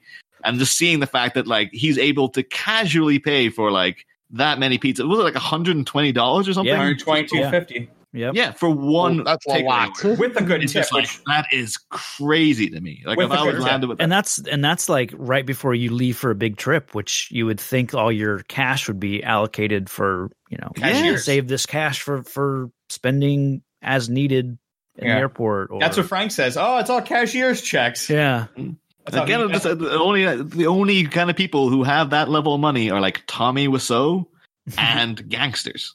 like he must be doing something. This guy. See, I feel like uh, I didn't really mention this earlier when we were wondering what he does, or you know, I, I always got the vibe, the more of the uh, corporate lawyer type vibe from him. Yeah. you know, so he, he may still be doing shady acts, but it's not out and out criminal Yeah. activity. I always saw him as just like a businessman who's like he's does fine business, but he's Yeah. just he and the mom. They're just like they're wobbly when it comes to parenting. They're just Mhm. when they get home, they don't they don't command their own household, but yet they're good in business because of how, of how rich they are. They clearly can afford this house, but like they, they just don't manage their kids. I don't know, man. Uncle Frank seems like he would have he would have got the dad into something. Okay, Like, okay. he's he's such a dodgy guy. He's like he Uncle Frank's up to something too. Like I All don't trust that guy as far as I can throw him. Okay, so Why- yes. Why is he coming on this trip too? Like he's such an asshole. Why would you invite him unless? Well, I think it's I think it's the. McCallister brothers, right? yeah. Yeah, Yeah. It's it's Pete. Peter McCallister is, is John Heard, and then Yep. his brother Frank, and they're Mhm. going to visit their brother, whoever. Oh yeah, uh, Right? George, yeah, Georgette and friggin' uh, That's Rob. what they're telling the police. Rob. We're going to visit our brother in France. Yeah. Uh, whoever. Yeah, so Rob, And- Rob and, and Rob- who We, who's definitely know our brother who definitely lives in France. we know they- from New York. Rob and his wife have a place in New York. You know, Yeah. So they're they're doing well, and they have they have three kids. There's uh, twins that are in deleted scenes. We don't they don't have a name for them, and then the Mm. little boy here we see decorating the uh, the um, white Christmas tree, which I never like big personal. Never got big on the white plastic Christmas. same. tree. No, no. The Forget it. balloon. Not at all. Um, okay, so yeah, we're talking about Uncle Frank bringing the shrimp out, and then Georgette's like, "That's for later." Okay, I want I have a take, but I want your takes first. Frank walks in with the shrimp, and Georgette says, "Not, it's not the time. Go." I uh I love this would have been the perfect opportunity when we see that they're watching uh, uh It's a Wonderful Life. Like why not have them watching The Angels with Filthy Souls in French? Like I think that's just a Is it the maybe- French? maybe I hear the French slightly version's even even better. There's Yeah. no way Georgette would allow that on the television. There's Exactly. absolutely You're not no going to way. let them watch that. That's, that's definitely not the thing. Yeah, her hair would have fallen out if she saw what To- what, what uh, Johnny did. Uh, I kind of got the impression too that the, big the the movie they're talking about at the beginning that Uncle Frank wouldn't let Kevin watch was Angels with Dirty Faces. So Yeah, it then it'd be like, well, we just we just saw it the other night. Why would we watch it again? No, well, this is PG thirteen. I think he said. I think that's what uh, Kevin said. I don't think the movie Frank was watching was probably was very violent. I just think he didn't want, or he just is not rated R or something like that. I don't think he wanted anyone to bother him. Like I think he just wanted like alone time to. He's not packing because that's the thing is Uncle Frank's not packing. He's not helping his kids. He's just sitting in the back room watching television while his Ah. kids and everyone are running around. That's what it's like. That's our introduction to Uncle Frank. Is that Mm. he is like lazy. He is not helping out. I took a hundred percent. It's like, no, that's that's the movie he's watching, and then that's why Kevin specifically goes and seeks it out because he's like, oh, they're gone. I can watch this thing that he wouldn't let me watch earlier. I mean, that's So, fine. And then that's old- why he's the fact he's so freaked out by it is It it's like, oh, Uncle Frank was right to, to send him out of the room because it did scare him. And. Well, you're right. It is an old '40s film or '50, you know, '40s film. So, like, you're right. Like, it wouldn't. There wasn't PG-13 or rated R. Probably. Like, they're like, oh, it's just parental guidance. Like, a man gets shot at much, but yeah, it's parental guidance. Like, no problem. Yeah. So, yeah, maybe. okay, so but what, tell me about Frank and the shrimp. I want to hear your thoughts. I do like the fact that he is again. Uncle Frank is such an asshole. The Oh, fact he's very jovially sort of prancing about with his shrimp. Not a care in the world for Kevin. Just like, oh, whatever the hell. Let's get out the shrimp. Let's let's celebrate. We're on holiday, right? Yeah, I, th- I think he just found the shrimp, you know, in the fridge and thought, "Hey, I like shrimp. Let's let's do this now, regardless of the fact that it's you know reserved for for later or whatever. It's just him taking it Hmm. upon himself to say it's shrimp time. Is there more than that? Because there's so many of there's so many McCallister members, and then this small plate of shrimp, which I guess is probably a reasonable enough size. But like, are you going to have one shrimp? Is that it? That's all everyone. Like it's just literally just to have shrimp, something. so I to couldn't even tell you. These points are good. I agree. Here's my thought. Like Georgette's giving him a hard time about like you know about the about the shrimp, but at the same time, it's like everyone's moping about in the in the apartment. Like they're not going anywhere, not doing anything, and like you know half and then and then like some of our you know some some of the the, the siblings are kind of upset that like the mom isn't there or Kevin isn't there. So it's kind of like the holidays aren't really complete right now. So everyone's kind of a little mopey, and like dad's on the phone. Like he's not even in the room now. He's on the phone trying to make calls. So I actually don't blame Uncle Frank for getting the shrimp. It kind of like as a distraction. Like, hey, Mm. let's have some shrimp. Like, let's just enjoy it. Like, He's got to kind of like the, the time has come to laugh again. He's just like, Yeah. I'm, I- I'm going I- to elevate this room. Bring in the don't clown. Yeah, I don't think he's like, I don't think he's thinking selflessly about everyone. I think he is thinking selfishly. Like, I found shrimp, let's just eat it. But I think it's cool. I think it's like a, a, a perfect match of the two things. His selfishness of the shrimp, but also like, yeah, if I was like moping about and stuff, like someone came over, like, hey, have some have some cocktail and stuff. I go, all right, like like just kind of distract your mind a bit, like just Mm, eating some yeah. like you know some some shrimp and like because that's what it is. Like Megan, like is sitting there, she's not like enjoying their time right now. Buzz doesn't care. He's probably I I don't know if he, can we see what he's reading. He's probably his sports mag. Yeah, Um, but I I, in a little world this entire I time. He feel doesn't like- care about anything. Doesn't Yeah. care about anybody else. Like he doesn't care feel like Kevin. Buzz, Buzz and Frank are like on the same page. You know, in a minute, he Buzz is going to talk about you know he's fine. He can use a little time by himself, and if you if you know Frank would be probably saying the same thing. Like, what's the big deal? He's going to be in the house for two days. You know, Mm. as long the as he doesn't house. go outside like and try and buy a like- toothbrush, he'll be fine. Uh, I was thinking there as well. We do get the, the brief shot of uh, Fuller, uh, Yeah. like mini Wallace Wells from Scott Pilgrim. Uh, Oh, I was saying when I was watching this, and I was like, I bet Edgar Wright's kicking himself because there's in Scott Pilgrim they have a recurring joke about the fact that him and Scott sleep in the same mattress. Yeah. It's like I should have had a joke Oh. about Fuller always wets the bed or something. Like I should have worked it in there somewhere. Damn it. Fuller, go easy on the Pepsi.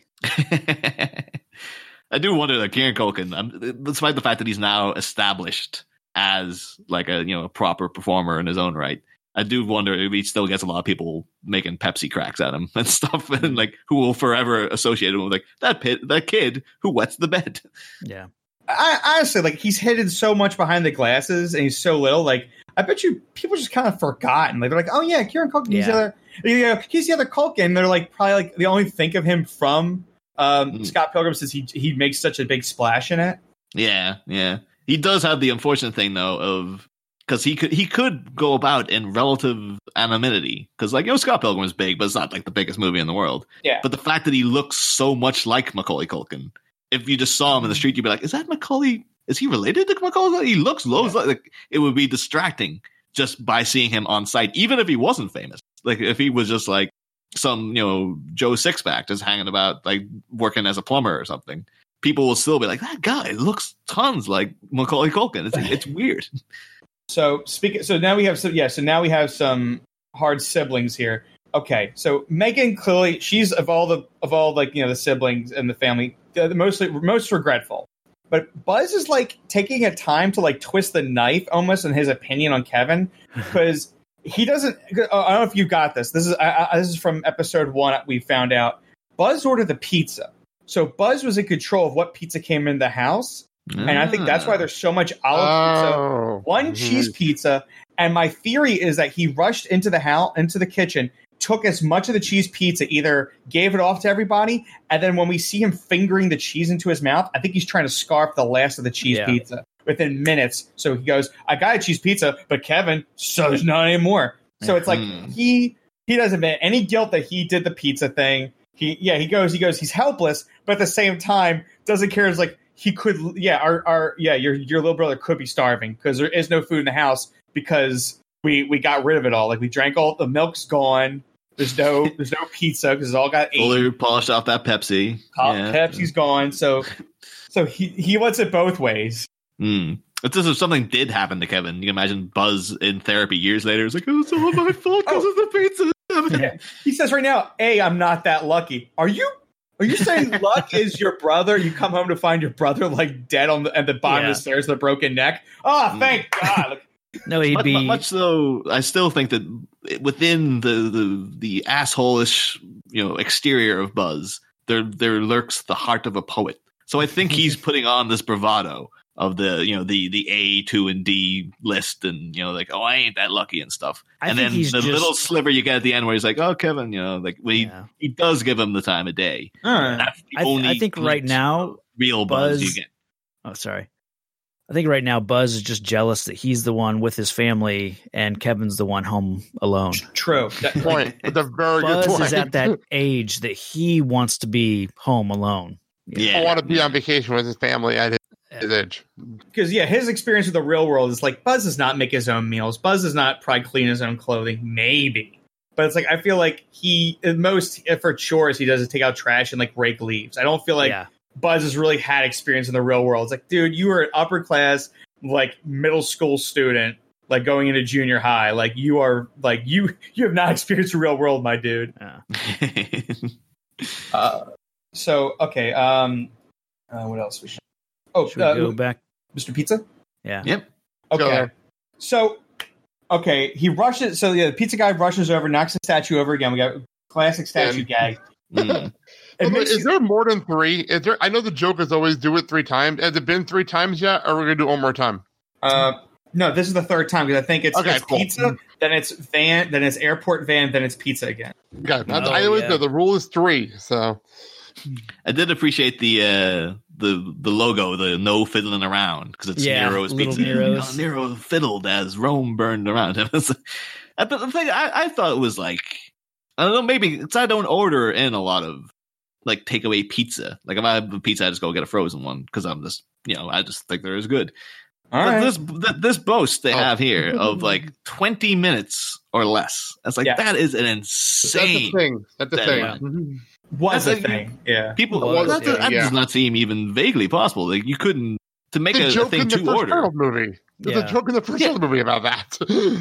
Yeah, but the- Mm. even even within that, because I thought it would have been like thirty minutes or something like that. Thirty minutes yeah. seems Thirty was to me. the thirty was the standard. This is yeah, obviously trying to also, Beat- think beat about it. Domino's. Aren't there, aren't there like um the those um much commercials earlier lately? They were saying if you're in a five minute radius, then we'll get you your food within five minutes. Like um, so maybe it's Mm. like they're trying something here. Oh, I guess Yeah. Jimmy John's or something. Jimmy like John's, that. there it is, like Jimmy the, I think it's the sandwich shop. Oh, we're so fast. But then again, a cold cut's fine because you don't have to heat any meat. Like Yeah. you literally Oh. just put a sandwich together. It's like as long as the driver's outside, you can make that sandwich in a minute and give it to a guy. But the thing though, if you come in though with like a specific order and they have to make that pizza to order, it's Yeah. going to be within the guts of twenty minutes just to make the pizza. So it's like Yeah. unless they're saying twenty minutes after we're done making it, maybe. But Half like, hour is reasonable. It's better to Yeah, half both hour ones seems in okay to me. place and depend on the drive and You know, all Yeah. depends. But this this twenty minutes thing, it was like you're positing an idea though you'd have to have all these pizzas made already in constant rotation. With Okay. like heat lamps everywhere. There's like we have every type of pizza ready to go. And then Yes, as soon as one goes, the we make Little another one. Caesars model, which this is kind of riffing on.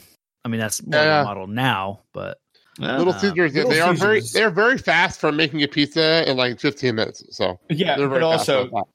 But also like I, I I can't handle Little Caesars pizza. Like I just Sure. it's it ta- it's it tastes like it was made in five minutes. Like, oh yeah, just- yeah. so like I remember Buddy brought it over and he was like, "Hey man, I just got this pizza like five bucks." And I go, "It tastes worse than that." Like it, Yeah. um. But you're right. Ten pizzas in the beginning of this movie with all these toppings on it. You understand why he's rushing in 20 minutes. But this is one plain cheese pizza. Like like that's it. Like it should be easy. Like I should that, like he shouldn't need to rush, but he's still like r- like sort of rushing to get to the house. yeah. Um, yeah, I mean the oh, the, the the plight of the pizza delivery boy. You know, you're always rushing. I think so. But I think it still works because he So- probably has two more pizzas to deliver in the car. Oh, actually, actually, good point. I forgot about you that. know. Good you're- PowerPoint. Mhm. Did But- uh did you guys talk about Little Nero's? Like I don't know if it again the first time it showed up.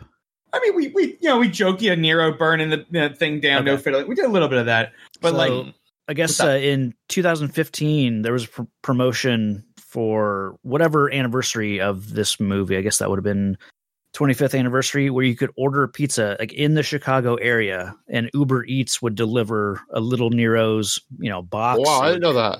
Yeah, just a promotion for like the anniversary of this movie, and like there's not a Little Nero's pizza. It's not like this was a local chain that that, Mm. that they used in the movie. They made it up, and then um, I did also find like if you go on Twitter and uh, look up at Little Nero's, there's someone just you know that that operates this account, and for like three years in a row from 2009 to 2012, every like Christmas time they would just tweet all the pizza related dialogue of this movie.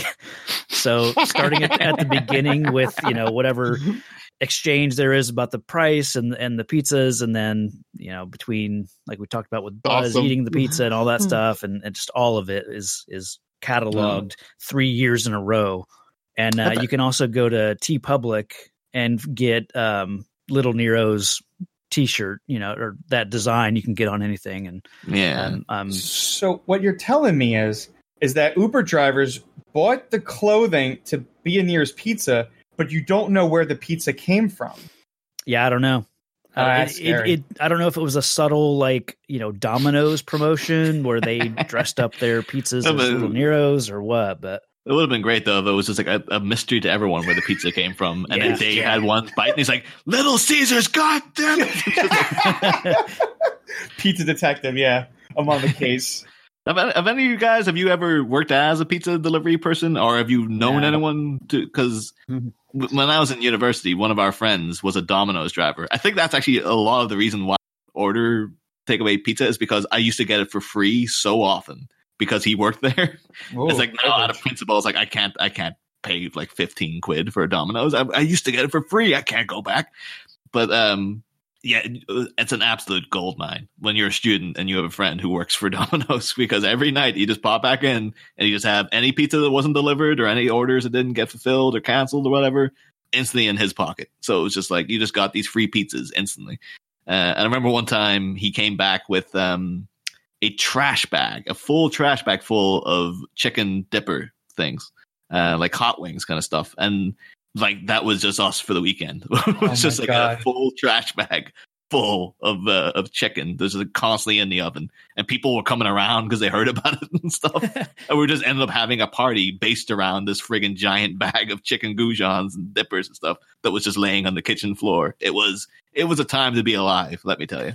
uh, yeah, so I had two buddies that worked for back in yeah the uh, high school days. They worked for a pizza, a local pizza chain, and the guy was really scummy. He was pretty much Uncle Frank, and and like uh, I just know a lot of stories about like yeah, like maybe like uncleanliness of what he did. That I was like, why don't you tell me? I would have never ordered from there. Um, but I just remember one story. They said like he had a fax machine in the back. They had a fax number. He never plugged it in, and then one day they like plugged it in, and like 15 schools worth of faxes of pizzas like came through from like who knows when they were ever ordered. Um, that was like wow, that's orders they never did. Uh, then obviously that guy, I think he owed money to Atlantic City, so like he left, and so that place closed down. Um, we just ran away. Uh, because probably was money to load sharks. So they like they heard then a, a Pizza Hut was opening in the area, so they got on that. And so the story they told me was that it was a new Pizza Hut, and like the managers were like new hires as well, and so everyone was new. And like they said, the managers were just immediately starting to drop the ball, not like pestering anybody who wasn't doing their shifts and stuff. Managers were never around. So like my buddy Jay and Nate were like, there was this one night, it was a Saturday night, and like everyone just like called out managers, like no one was coming in. It was like the two of them, literally two of them, and the entire place making the orders, hoping that like the drivers or somebody would show up. And they got to the point where they were like had all they had like I don't know four orders worth of food, and they're there for delivery. No driver came, no manager showed up to like do any calls because they were just in the kitchen. They're like, all right, screw, me, quit. They just grabbed all the food. They called me up and said, yo, can you, you want to come over? We'll bring pizza. I was like, yeah, sure, come on over, man. We'll just watch some movies. And they just came in and just laid all this Pizza Hut food at my kitchen. I was like, what's this all that? Like, oh yeah, we quit. Like, like we're not we're not covering for like eight people their shifts on a Saturday night. Like we're done. Like we just left a note that we quit, and we just like like like locked the door and left the key in the mailbox. We're done. Wow. Sweet. Ugh. This is like it's just all profit for Dave. This is like, I oh, mean, you want to quit quit, yeah. quit any other uh, fast food restaurants? Let me know. Well, that's what it was, man. Like we had so much Pizza Hut pizza that you started tasting the Pizza Hutness of it. Like, oh yeah, all this bread and dough, like and, and cheese, just tastes the same. Like it just like it just repurposed it into a square, into a cheese log, into Yeah, a round yeah. thing with that that classic like Pizza Hut burn that's on the edge. So Mhm. like you go like after like eight bites, you're just like, oh yeah, this is what it tastes like. I'm I'm good. I'm good. Yeah, but the the talk about like the uh, the pizza pizza boy himself. Mhm. Uh, this this guy's called uh, D. Danny Warhol, uh, and it's weird going through his IMDb. He's in loads of stuff, but it's always uncredited. Like he just seems to be at most an extra, but he just got like a pretty big part in this movie. Yeah. But it's like it's crazy. It's like how can you survive with everything you're in? You're uncredited for, but you still get work throughout It's your paycheck. It's still a paycheck at the end of the day. yeah. If they, I suppose you could put it, still put it on your CV. It's like I'm not in the credits, but I am in this movie and stuff. So IMDb. it- just you can just go on there and just write uncredited in this movie, but I was in that movie. So yeah, he's in like uh, there's a couple of things. He's in like Midnight Run. He's like Jackie Brown, Backdraft. Uh, he plays. He does have a character name in uh, the Pest. John Leguizamo's The Pest as White Guy Number Three. Uh, you know, the most memorable of the white guys in that movie. I, I feel. Um, and then, of course, to tie into Batman, he was in uh, Monkey Bone, which was written by Sam Hamm, wrote the first Batman movie. Uh, it stars Bridget Fonda, who, of course, is the wife of Danny Elfman, who scored the first two Batman movies, and it was directed by Henry Selick, who was, of course, the director of Tim Burton's The Nightmare Before Christmas. Nice. Uh, so yeah, it's, uh, again, I just I feel I need you to do that to link in everything back to Batman somehow. It's funny, like mentioning, you know, Danny Elfman. I feel like, I mean, this the the score for this movie is so great. The John Williams, it's it- it fantastic. this is seems- one of the best. it seems weird that this is a John Williams movie. Um, and it almost seems like this would be more appropriate for Danny Elfman for some reason.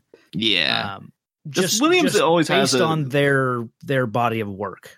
Mm. It's 'cause Williams does have like a he, he lends a kind of John Williams stuff always very big to me. Yeah. Like he always has like you know is epic, and he does have this has a sense of scope. The score to Home Alone, it feels like a big score, And it Uh, really but it just is feels quite like, a small, intimate story. Like it's Yeah, it's- yeah.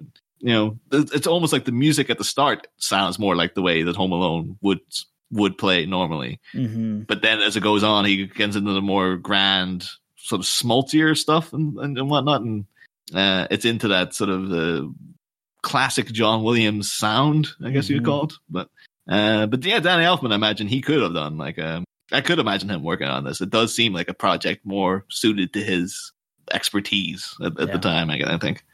All right, so you brought up the pizza guy, and and uh, now Sean brought up the casting stuff, and that's that's good.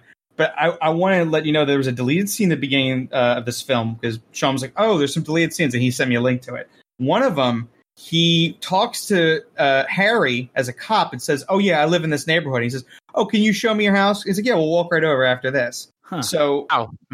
so we were theorizing is that you know his house you know might have gotten burglared, but he's still doing this job, so I assume that it wasn't burglared. Right. So I'm thinking that because Yes. of yeah, of e- either a yet or yeah, like Kevin has scared these guys off so well that they just yeah they have it like they kind of like had to work around the system because like maybe they're going to go to his house at some point and because Kevin's been you know moving around and call because I assume when that co- they saw that cop come over to knock on the door like oh cops in the area and they had to bug out for that night they couldn't re they couldn't re burglar another house Mm. um Hmm. so Maybe, like there's there's another really dark deleted scene where it cut to that kid's house and like Harry and Marv had like killed him. and then, like, Oh my that's how God, dangerous these yeah. guys are. I mean, like, I it like, the it could also be he's been working his shift since lunch and he has just not gotten home. And so he's like, oh, I'll just last pizza in the neighborhood, then I'll just go home. because the whole thing, the, the note in the original script is like, we need to get, make these guys seem like they're a real threat, and then like, well, that's a bit too much. like it seems Yeah. like they are viciously going to slaughter this child in the movie now. his pizza guy's like dead with like a snow globe like smashed over his skull. and you're like, whoa, M- Marv went to town on him. Or like they put him in the bathtub so his body, body's waterlogged, and it's like, yeah, we're the wet bandits. I, I plugged the drain with this guy's head. So as a kid, I understood Kevin like really giving it to the uh to the pizza guy. But Yeah. now that we're older and we realize like the kid's just doing a job, like it wasn't him that made the pizza. He didn't one goes, ha ha ha, I only bring one cheese pizza. It's like you're just doing a job, kid. Like Yeah. Yeah. No, yeah. Oh, I, I do have a question though about the price of this pizza. I, I'm sorry, but I don't remember ever a plain cheese pizza being eleven eighty. That's Yeah. it's so high. I in think my yeah, for 1990. opinion. Yeah, it's so doesn't seem- high well, I guess for one 90. pizza. Hmm. Was it for one pizza? It seems really Yeah. expensive. It does seem 10 excessive, and Yeah. plus it's you're also considering like, oh, maybe like they're really gourmet pizzas in some way, but then it is made and delivered Nah. within 20 minutes, so it can't be that good. I'm trying. Yeah, I'm. I'm. I I'm can't actually, think of like a cheap delivery pizza though. Like, well, what it would be, Domino's. seven Like, bucks. Like, I don't. Yeah. I can't. I- I'm. I'm actually on Domino's trying to get. Domino's isn't loading right now. Well, I'm do, I don't do delivery anymore. So if I'm doing anything, we pick up. So I don't know delivery prices or charges. So I used to, but I don't remember spending that kind of money for one pizza. So See, I remember like I would have kind of the run of the house on Thursday nights because that's when my parents would go. eh, They'd call it their date night. They'd go have dinner and then they'd go to the grocery store. You know, so when I got home from school, I was alone until they got home. Uh, you know, eight or nine o'clock. And typically, I would order myself a pizza. You know, every Thursday night, and and uh, I mean, our only option was uh, Papa John's and this is in 1993 94 and like even then that's that's a $15 order and i wasn't getting Wow. i mean one or two toppings you know Like, it- that's it seems like a lot. it does seem like a lot but i think delivery pizzas tend to be like you know between 10 to to 13 bucks just for a standard large pizza Hmm. okay. So I'll go with you now. A pickup of a Domino's pickup. I didn't do. I didn't count delivery in. So pickup of Domino's for now a large 14 inch cheese pizza, no other toppings, is 12 bucks, and that's 2019 prices for Yeah. pickup. So add yeah. So add a few bucks for delivery, and then add a few more bucks for your driver. And so you're looking at about uh, like upwards of like 16 18 dollars like total. Mhm. So, and that, I mean, I mean, I- I- that's everything you spend. You know, you give the guy a couple bucks, you know, and and he's going to get there in good time because it's just a plain cheese pizza. It's a small order. Um, and they say make this an extra large for 16, 16 inch for two dollars more. So yeah, nineteen ninety, uh, a large cheese pizza before tip being yeah twelve bucks. It's like yeah, I don't know where the delivery charge is on that thing. Hmm. Have you guys ever uh, find yourself caught out in the? Um, I think it's a, it's a very modern phenomena, particularly now. Like, uh, if you order anything, anything that has to be shipped out to you, and also with takeaway orders. If you're if you're shopping around, like, where can I get this from? And you see something that's like, uh, you know, ten ten ten dollars, two dollars delivery fee. And you're like, oh god, no. And then you see something, twelve dollars free delivery. You're like, oh, I'll go for that one. yeah this is like, my, I'm, by the way, because I'm that person, I just brought up an inflation calendar or cal- a calculator, and um, in 1990, twelve dollars would be six dollars and eleven cents. So Mm. just just throw that out there. So yeah, that pizza, that whole that whole cost should be like half price. That whole Yeah. thing, it should be like eight bucks, like with the delivery charge. Right. Mhm. So I found this uh, Vice article that someone wrote uh, a few years ago, and they were they literally went down this rabbit hole of of this section of the movie, just the the pizza Perfect. related aspect of this Of course movie. they did. Call them Yeah, up, invite yeah. them on as guests. Uh, yeah, and he broke. He tried calling uh, Little Caesars corporate office because Uh. you know Little Caesars was the basis for Little Nero's, um, so that would be as close to apples to apples. Uh, Yeah. and so he said he couldn't exactly nail down the price of a cheese pizza from that chain in Winnetka, Illinois, in 1990. But I found numerous television commercials for a national 1990 Little Caesars promotion of two medium pizzas with eight toppings for a total of 888. Wait, the, the McCallister, eight the McCallisters were on a- it says the McCallisters were splurging, which kind of makes sense if this is the wealthy neighborhood of you know where they're living. They're going to pay a little bit more for their pizzas, I think, and Mm. this might be a little more. I don't know. So this is like a The- premiere The, the basil's little- a little fresher, and, and Yeah. these- Yeah, oh my god, though. I have to say, guys, all this talk, I'm pretty hungry for pizza. Oh, yeah. right now. Seriously, and it, it's it's early for me, so I'm hungry. So let's just move on. Understood. Understood. Mm-hmm. Yeah. So so yeah, this is his getting his his you know using the movie to get his vengeance. The vengeance on a pizza guy who will never deliver to this house again now because he was Oh shot. no way, no, no. They're gonna call little yeah little Nero's in a couple weeks, and they're like, yeah, sorry, delivery's just not available. It's just like yeah, you're no longer in our area. yeah. it could be as well. Like he's he goes back to the little Murphys Nero. can get He's like, you can't. But imagine he goes back to little Nero's. I was like, they just shot me at that place, and then they're like, oh, who, who owns that house? It's like it's the McCallisters, and they're like, Oh. the drug mule McCallister. Oh, don't don't call the cops. Don't for the love of God, don't call the cops. Two days ago, they ordered twelve pizzas. And, They and- need and- more. yeah, our theory is that they gave him like a forty dollar tip as well because he's a nice tip. Yeah. And I was trying to count the amount of paper. Like I couldn't see the numbers, but I was like, all right, that's how much paper's in her hand. I'm like, that's clearly twenties. So she's counting twenties. Okay, that's about hundred. There's the twenty two, and then she had like two more pieces of paper. So I'm like, that's like 160 bucks she gave him. So yeah, he's got around a forty dollar tip. So very nice tip. So the mom paid him generously. So that's why it's like, okay, he speeds there first before his other del- deliveries. So it's like, you know, he's like, oh, I got that. good- I'll get another good tip here. And then, yeah, he's like the bipolar of it of just being like, wait, now a 20 cent tip? this guy, this guy's off the charts. Now he You gets know what? With the with the last tip, it shouldn't really matter because that was ridiculous. Yeah, you should Yeah. still be floating around with you know thirty bucks in your pocket from Yeah. that tip. From like a day, a day or two ago. Like if he's Yeah. still, on, he's pretty much on shift. He hasn't even had time to spend the 40 bucks outside of gas.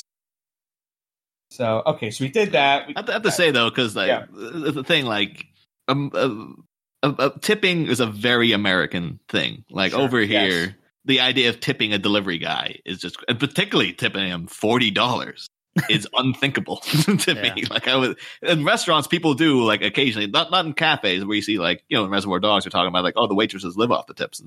But if you went to a swanky restaurant, you'd be like, okay, you put down a couple of quid extra just because of the nice service and stuff. But like this compuls- compulsive tipping, uh, like I was 100% on Mr. Pink's side when Yeah. Reservoir Dogs because over here it's just like that is unconscionable to be like when you order a thing and then you have to you're obligated to spend more Oh yeah, because you you have to give a tip to people.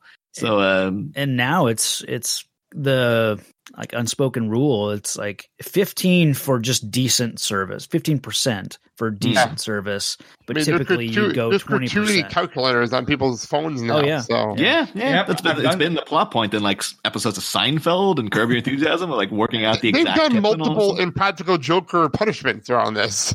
like, I mean, yeah, So it's again, like, if I was in America, I would be frozen pizzas do me just fine for them to have to work out the friggin' the amount like all the apparently now we're having to work out like the the inflation prices and stuff of Yeah. what this was 20, 30 years ago and stuff.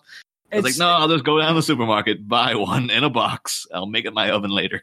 Yeah, yeah, it's, it's just like yeah, we're like the national politics and commerce of how the two countries, you know, work. You know, it's just like it, it is. It's like one of those things. Like I don't know whenever it could change. Like when will it will ever change, I don't know. When like you know when will it just be like the server is paid well, and then you know Yeah, the server just acts nice to you because that's their job, not because like they have They- to you know kiss your ass for tips. Yeah. Yeah, It's like they yeah. just do a nice job, and then you're a decent person because you should be a decent human being to people, and not be like, ah, I'm going to hold this money over your head to, you know, be my indentured servant for the next hour. You know, it's it's. Ugh. I've luckily in the past like few years, I've never, I haven't had like bad service. I've had like service clearly where it's it's not the waiter, it's clearly like somebody in the back is like you know messed up on stuff. So I really, I rarely take it out on the waiter. Mm. It's Um, hard nowadays to, to actually because even if you do get bad service, unless they're real, real asshole, Yeah. you always do have to keep in the back of mind, like, well, this is just a person too. Like Yeah. they could be just having an off day. If you were in their situation, you might behave exactly the way they did and stuff too. So it's always very, you always have to keep in mind that like people are people. So Yeah. you know, don't be too harsh on them when the if your if your cheese pizza is a you know a couple of seconds late or, or whatever. Yeah, like the all right, the other day, other day, I got a burger from a restaurant, and I got I asked for less tomato onions on it, and I was like, um, I'm trying to do a diet and everything, so I was like, I, I have a side salad instead of fries. Okay, fine. So bring the burger out, the onions on it, but the, there's no less than tomato. And so I, I go to the, and the waitress comes back. How is it? I go, look, they forgot to listen to. Me. I kind of like lean in. They forgot to listen to tomato. Look, I'm going to take it off my salad. I just just let them know that they messed up and I'll be fine. Like I'm not gonna I'm not gonna get salty over a lesson tomato. I just wanted some lesson tomato on my burger. yeah. So you know, it's like it's like it's like I let her know. So in case this happens again, she already knows the kitchen staff forgot to put the lesson tomato when I you know, I asked for less tomato onion. on. So it's like that. It's like I'm looking out for you, you know, wait waiter. It's like I don't want you getting screwed over by the next guy who orders lesson tomato onion and they do the same bit. You know, it's I got salad. I'm fine. Does anyone have notes on the using the the mer- movie to scare the pizza kid, or we? I don't know if we. If you got notes, I'll that. listen to them. I have I nothing. don't. I don't have Yeah. any specific notes. Oh, So do I. I feel all like it's No, Okay. I don't. It's a good bit. It's a good rewinding and bit. Yeah. Burn out the tape, but it's fine. Okay. Back to Le O'Hare. Um, that's what I call it. Le O'Hare. I like that. Um, okay. All right. So, um, so I was, so I was trying to figure out how she has these these these first class transfer like tickets. So it's like these are tickets that she cannot use for now, but it's like the ones that she bought for the flight For later. Friday. They're for Yeah. Friday. So they're like open tickets. It's like you, there's no ID register like there is now, where it's just like, what's your ID matches this, what's your you know international, what's your passport. She's just like, here, just take these tickets. You can easily Yeah. just take these. Mm. Um, and and uh, I was trying to, you know, like like the like clearly the, the yeah the older couple here, they're well, you can tell they're well to do. Like they take this vacation maybe once a year. They take a nice vacation once a year. So like it's not the it's not the problem of like can they stay another two days. It's like why does this guy want to rush back home so bad? I was thinking they get the five hundred dollars, they call their old hotel back and say, "Hey, have you flipped the room yet? Like, we'll just we'll give you a hundred or two bucks right now. We just you know we'll bribe you two hundred bucks if you just like put the put the room back on us, and we'll just show up now." Yeah. Mm. Oh, that that's completely possible. I'm not gonna lie; it wouldn't shock me whatsoever. That kind of money. Yeah, See this this guy strikes me as the type that he doesn't want to be bothered. Like they've Yes. already gone through the emotions. the motions of getting to the airport, and obviously going through the airport isn't what it is now. Oh no, so it's not even less close. of a hassle. But you're still dealing with Luggage. you know their luggage is probably yeah already on the plane and and so he doesn't want to deal with the hassle of having to leave the airport and come back in two days like he Yeah. just you know he can't be bothered and it's that kind of thing of like don't talk to strangers you know whatever they're offering you offering you is just a scam so I do love his dialogue though of uh you know she's already got earrings, a whole box Yeah. full of them, dangly ones. Dangly ones. yeah which which she she will still be wearing later in the movie i did notice like Yeah.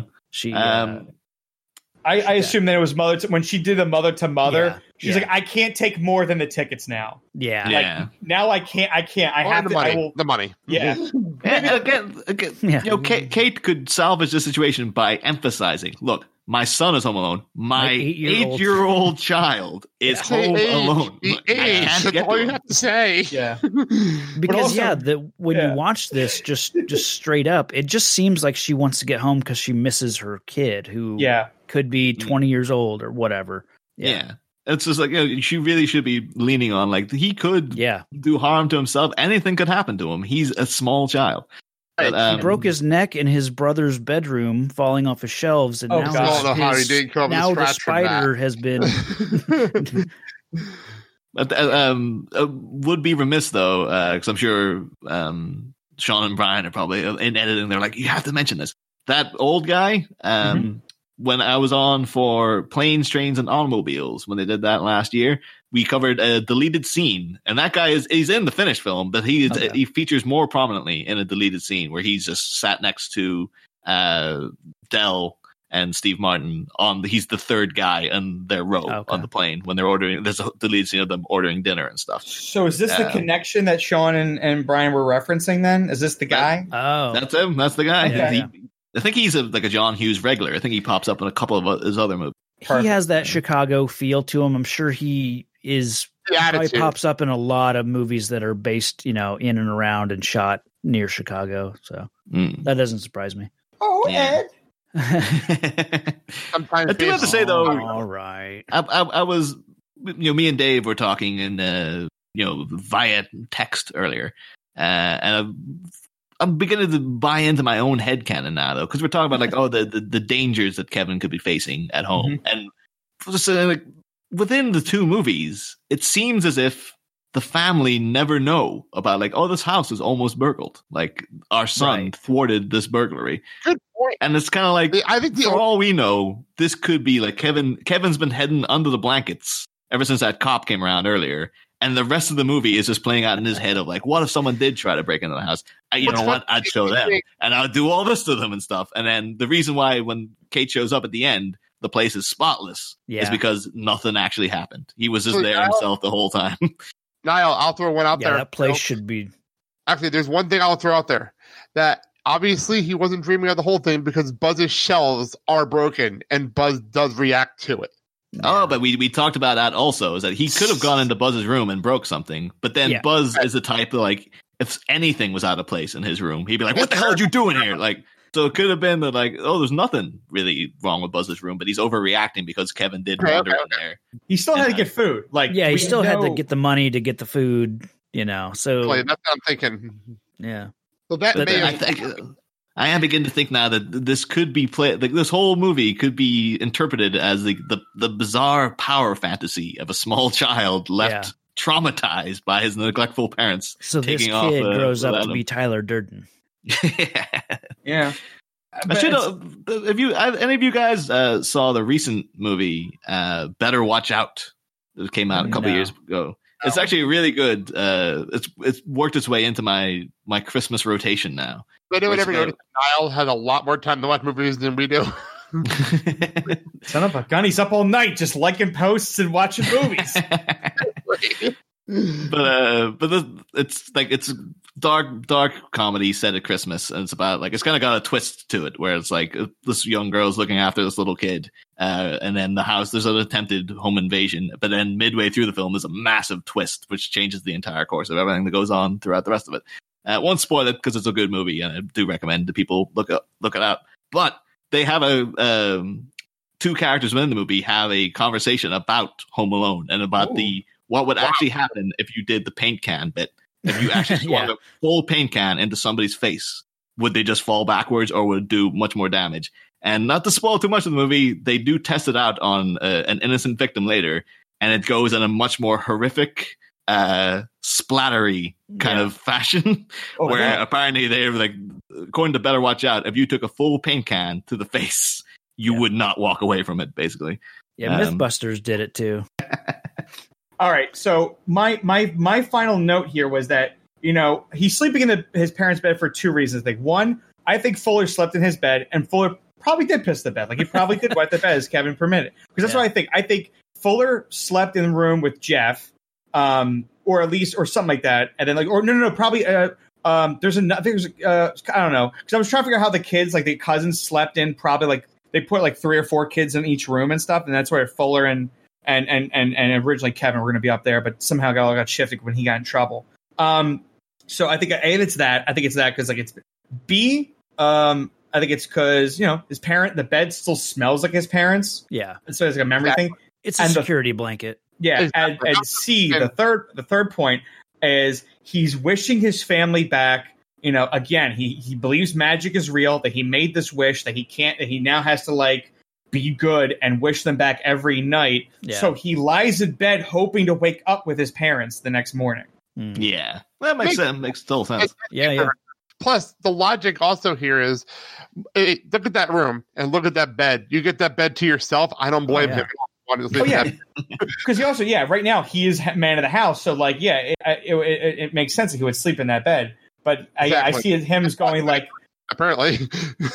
he's more than happy to just like just I give up I give up man of the house. Just please, just like bring my parents back, like bring my family back. Like I'll be good, I promise. Like and he just lies down hoping to wake up. So that's that's a scene like we don't see where he wakes up the next morning and he just looks over and it's just empty beds again and he's just like what like why can't I get like what what do I have to do to like earn earn the magic back? Yeah. Hmm. I think that's it's another movie as well where you have to consider if Fuller did wet the bed, the fact that McCallisters have to come back, they're like, oh god, we have to clean that goddamn mattress now, and then do all that laundry, and the fact that they would have had to pull Fuller out of bed and take him to the airport, potentially with a you know a soaked uh, undercarriage, basically. And it's like he, whoever like- sat, sat next to him in the plane, when they didn't have the time to like you know shower or anything, it's like this kid stinks. Oh Man. All right. Well, on that We'll one, also say uh, another nod to the Macaulay Culkin as well. As but when he goes to kiss that picture, the little look he gives around, like, Mhm. all right, just I don't want to, you know, people to see me kissing a, a picture of, of my parents or of my whole family. speak this though. There's nobody here. Like, who is he worrying about? I think I, I think I, uh, I like that as a comedic touch though, because like, yeah, Yeah, nobody's yeah. around, but he he still has a little bit of like. Because you know he's you know trying a little kid trying to be like I don't want to seem like you know uh, people think I'm been wimpy or anything so he's Yeah. like you know making making sure that nobody's watching even though could be possibly watching at this point. All right then. All right, good. I think we got. I think we got. We got everything. The night ends, and then the next day we'll begin with our next episode. So, all right, as as the I guess working host here, uh, I'll go through each one of everyone and just uh, uh, tell our beautiful listeners where your beautiful uh, uh, voices can be heard. Blake, let's start with you. Okay, cool. Um, you can hear me every Friday on the Blake and Sal show. Actually, I say Thursday and Friday. I keep forgetting I added a Thursday wrestling show. So Thursday and Friday on the Blake and Sal show. Um, D5 the Mighty Ducks is currently on hiatus, but I, I may or may not have a Thanksgiving week special going up. May or may not going up for that week. And um, I'm going to throw out Pod on Pod, my brand new interview podcast. I was inspired by Heidi Bennett and some other people to do a podcasters talking to podcasters interview show. So that's that's going up at the top of every month. So look for that. Now, now, when you interview them, do you also have like a minute of a movie or anything, like something to discuss? Their history. Ah, their history, one minute at a time. I like that. It's their history of their life in the podcasting world. It's a good show. I really enjoyed doing it. Oh, good, good. No, I'm glad. All right, Niall, tell us. Uh, let me tell you, I've got my own podcast. I've got a whole shoebox full of them, dangly ones. uh, the, I am the host of uh, Bat Minutes. With me, I co-host that with me and my friend uh, John Parker. Uh, we go through the Batman movies one minute at a time. Uh, currently, uh, we have finished the first two movies, so the Tim Burton era, we've done that. That's Mm. done and dusted. Uh, and this will come out around November. If I'm, if It's. Thanksgiving. Okay, so uh, I believe the planned air date to begin airing Bat Bat Minute Forever will be December second, uh, if Okay. everything goes according to plan. And uh, we have a bunch of hiatus episodes. Also, we did ones on Catwoman, uh, all the Prince movies. We've got one coming. Well, be out at this point about Johnny Dangerously. Uh, the Michael Keaton gangster movie, which was a, a lot of fun, uh, and yeah, we'll be you know throughout uh, 2020 we'll be covering Bat- batman forever and everyone who is in this episode is down on the guest list to come on it so if you Heck enjoyed yeah. all us we'll all be there at, the- at some point or other uh, throughout that season Nice. All right, Travis, tell us, baby. Cool. Um, yeah, you can find me over on my first podcast, uh, Real Comic Heroes, where we talk about comic book movies uh, chronologically, going from 1951 to the present day. And currently, we're in just started the 1990s. So, Teenage Mutant Ninja Turtles and Back to the Future 2 and, and things like that. Um, so, you can just find that everywhere by searching Real Comic Heroes, real with two E's. You can also find me on my completed Movies by Minutes show, uh, Watchmen Minute, where we went through the director's cut of Zack Snyder's Watchmen. And then I guess coming up soon in uh, 2020, I'm going to begin production on Iron Giant Minute. Yes. Yeah. Awesome. Thank you. Thank you very much, guys, for uh, for all showing up early morning and uh, going shopping with us. To get some toothbrushes. Yeah. So I feel guilty now because I'm just like, oh, it's mid afternoon here. I got, I got, Kyle's fault. I was lazing about in bed earlier. Yeah. no problem. take it, yeah, take take it easy. Get your, get yourself a frozen pizza. Um, I'm sure Sean will add some nice little like credit thing on it. But for now, uh, the audience, yeah, I hope you you and yours have a have a nice hot season. This is Sean again. Brian and I had to step away for the second half of that episode, but I'm back and I wanted to uh, thank Dave Palace from Five Minutes of Mystery of kind of taking over host duties and uh, steering the ship in our absence. And also wanted to uh, make sure uh, once again to thank our our wonderful guests. We had Travis Bow from uh, Real Comic Heroes podcast, Watchmen Minute, and the upcoming Iron Giant Minute. We also had uh, Blake Riley from the Blake and Sal Show and the uh, D5 Mighty Ducks covering the Mighty Ducks movies, five minutes at a time. Also have his uh, his uh, upcoming Pod on Pod interview show, and uh, I'll I'll toss in a word for Clerks Minute, where uh, Blake covered the Clerks movies, Clerks One and well just Clerks and Clerks Two, one minute at a time, and I presume that will be back if uh, if there ever is a Clerks Three. And we also had the wonderful Niall McGowan from Bat Minute. And I want to remind you that we can be found on uh, Apple Podcasts, Google Play, Stitcher, and Spotify under Next Scene Podcast or uh, wherever you're listening to us now. Uh, just continue to, to listen here. We can also be found at nextscenepod.com on the web, at nextscenepod on Twitter, and Next Scene Podcast on Instagram. And you can also uh, share your memories of Home Alone and other holiday classics at our Facebook group, the Jelly of the Month Club. And uh, thank you once again to uh, to our listeners. Thank you for listening. Episode four it will be coming up in a couple days, and another thank you for Dave for for taking over in our absence uh, when Brian and I had to step away. So thank you everyone, and uh, we'll talk to you again soon.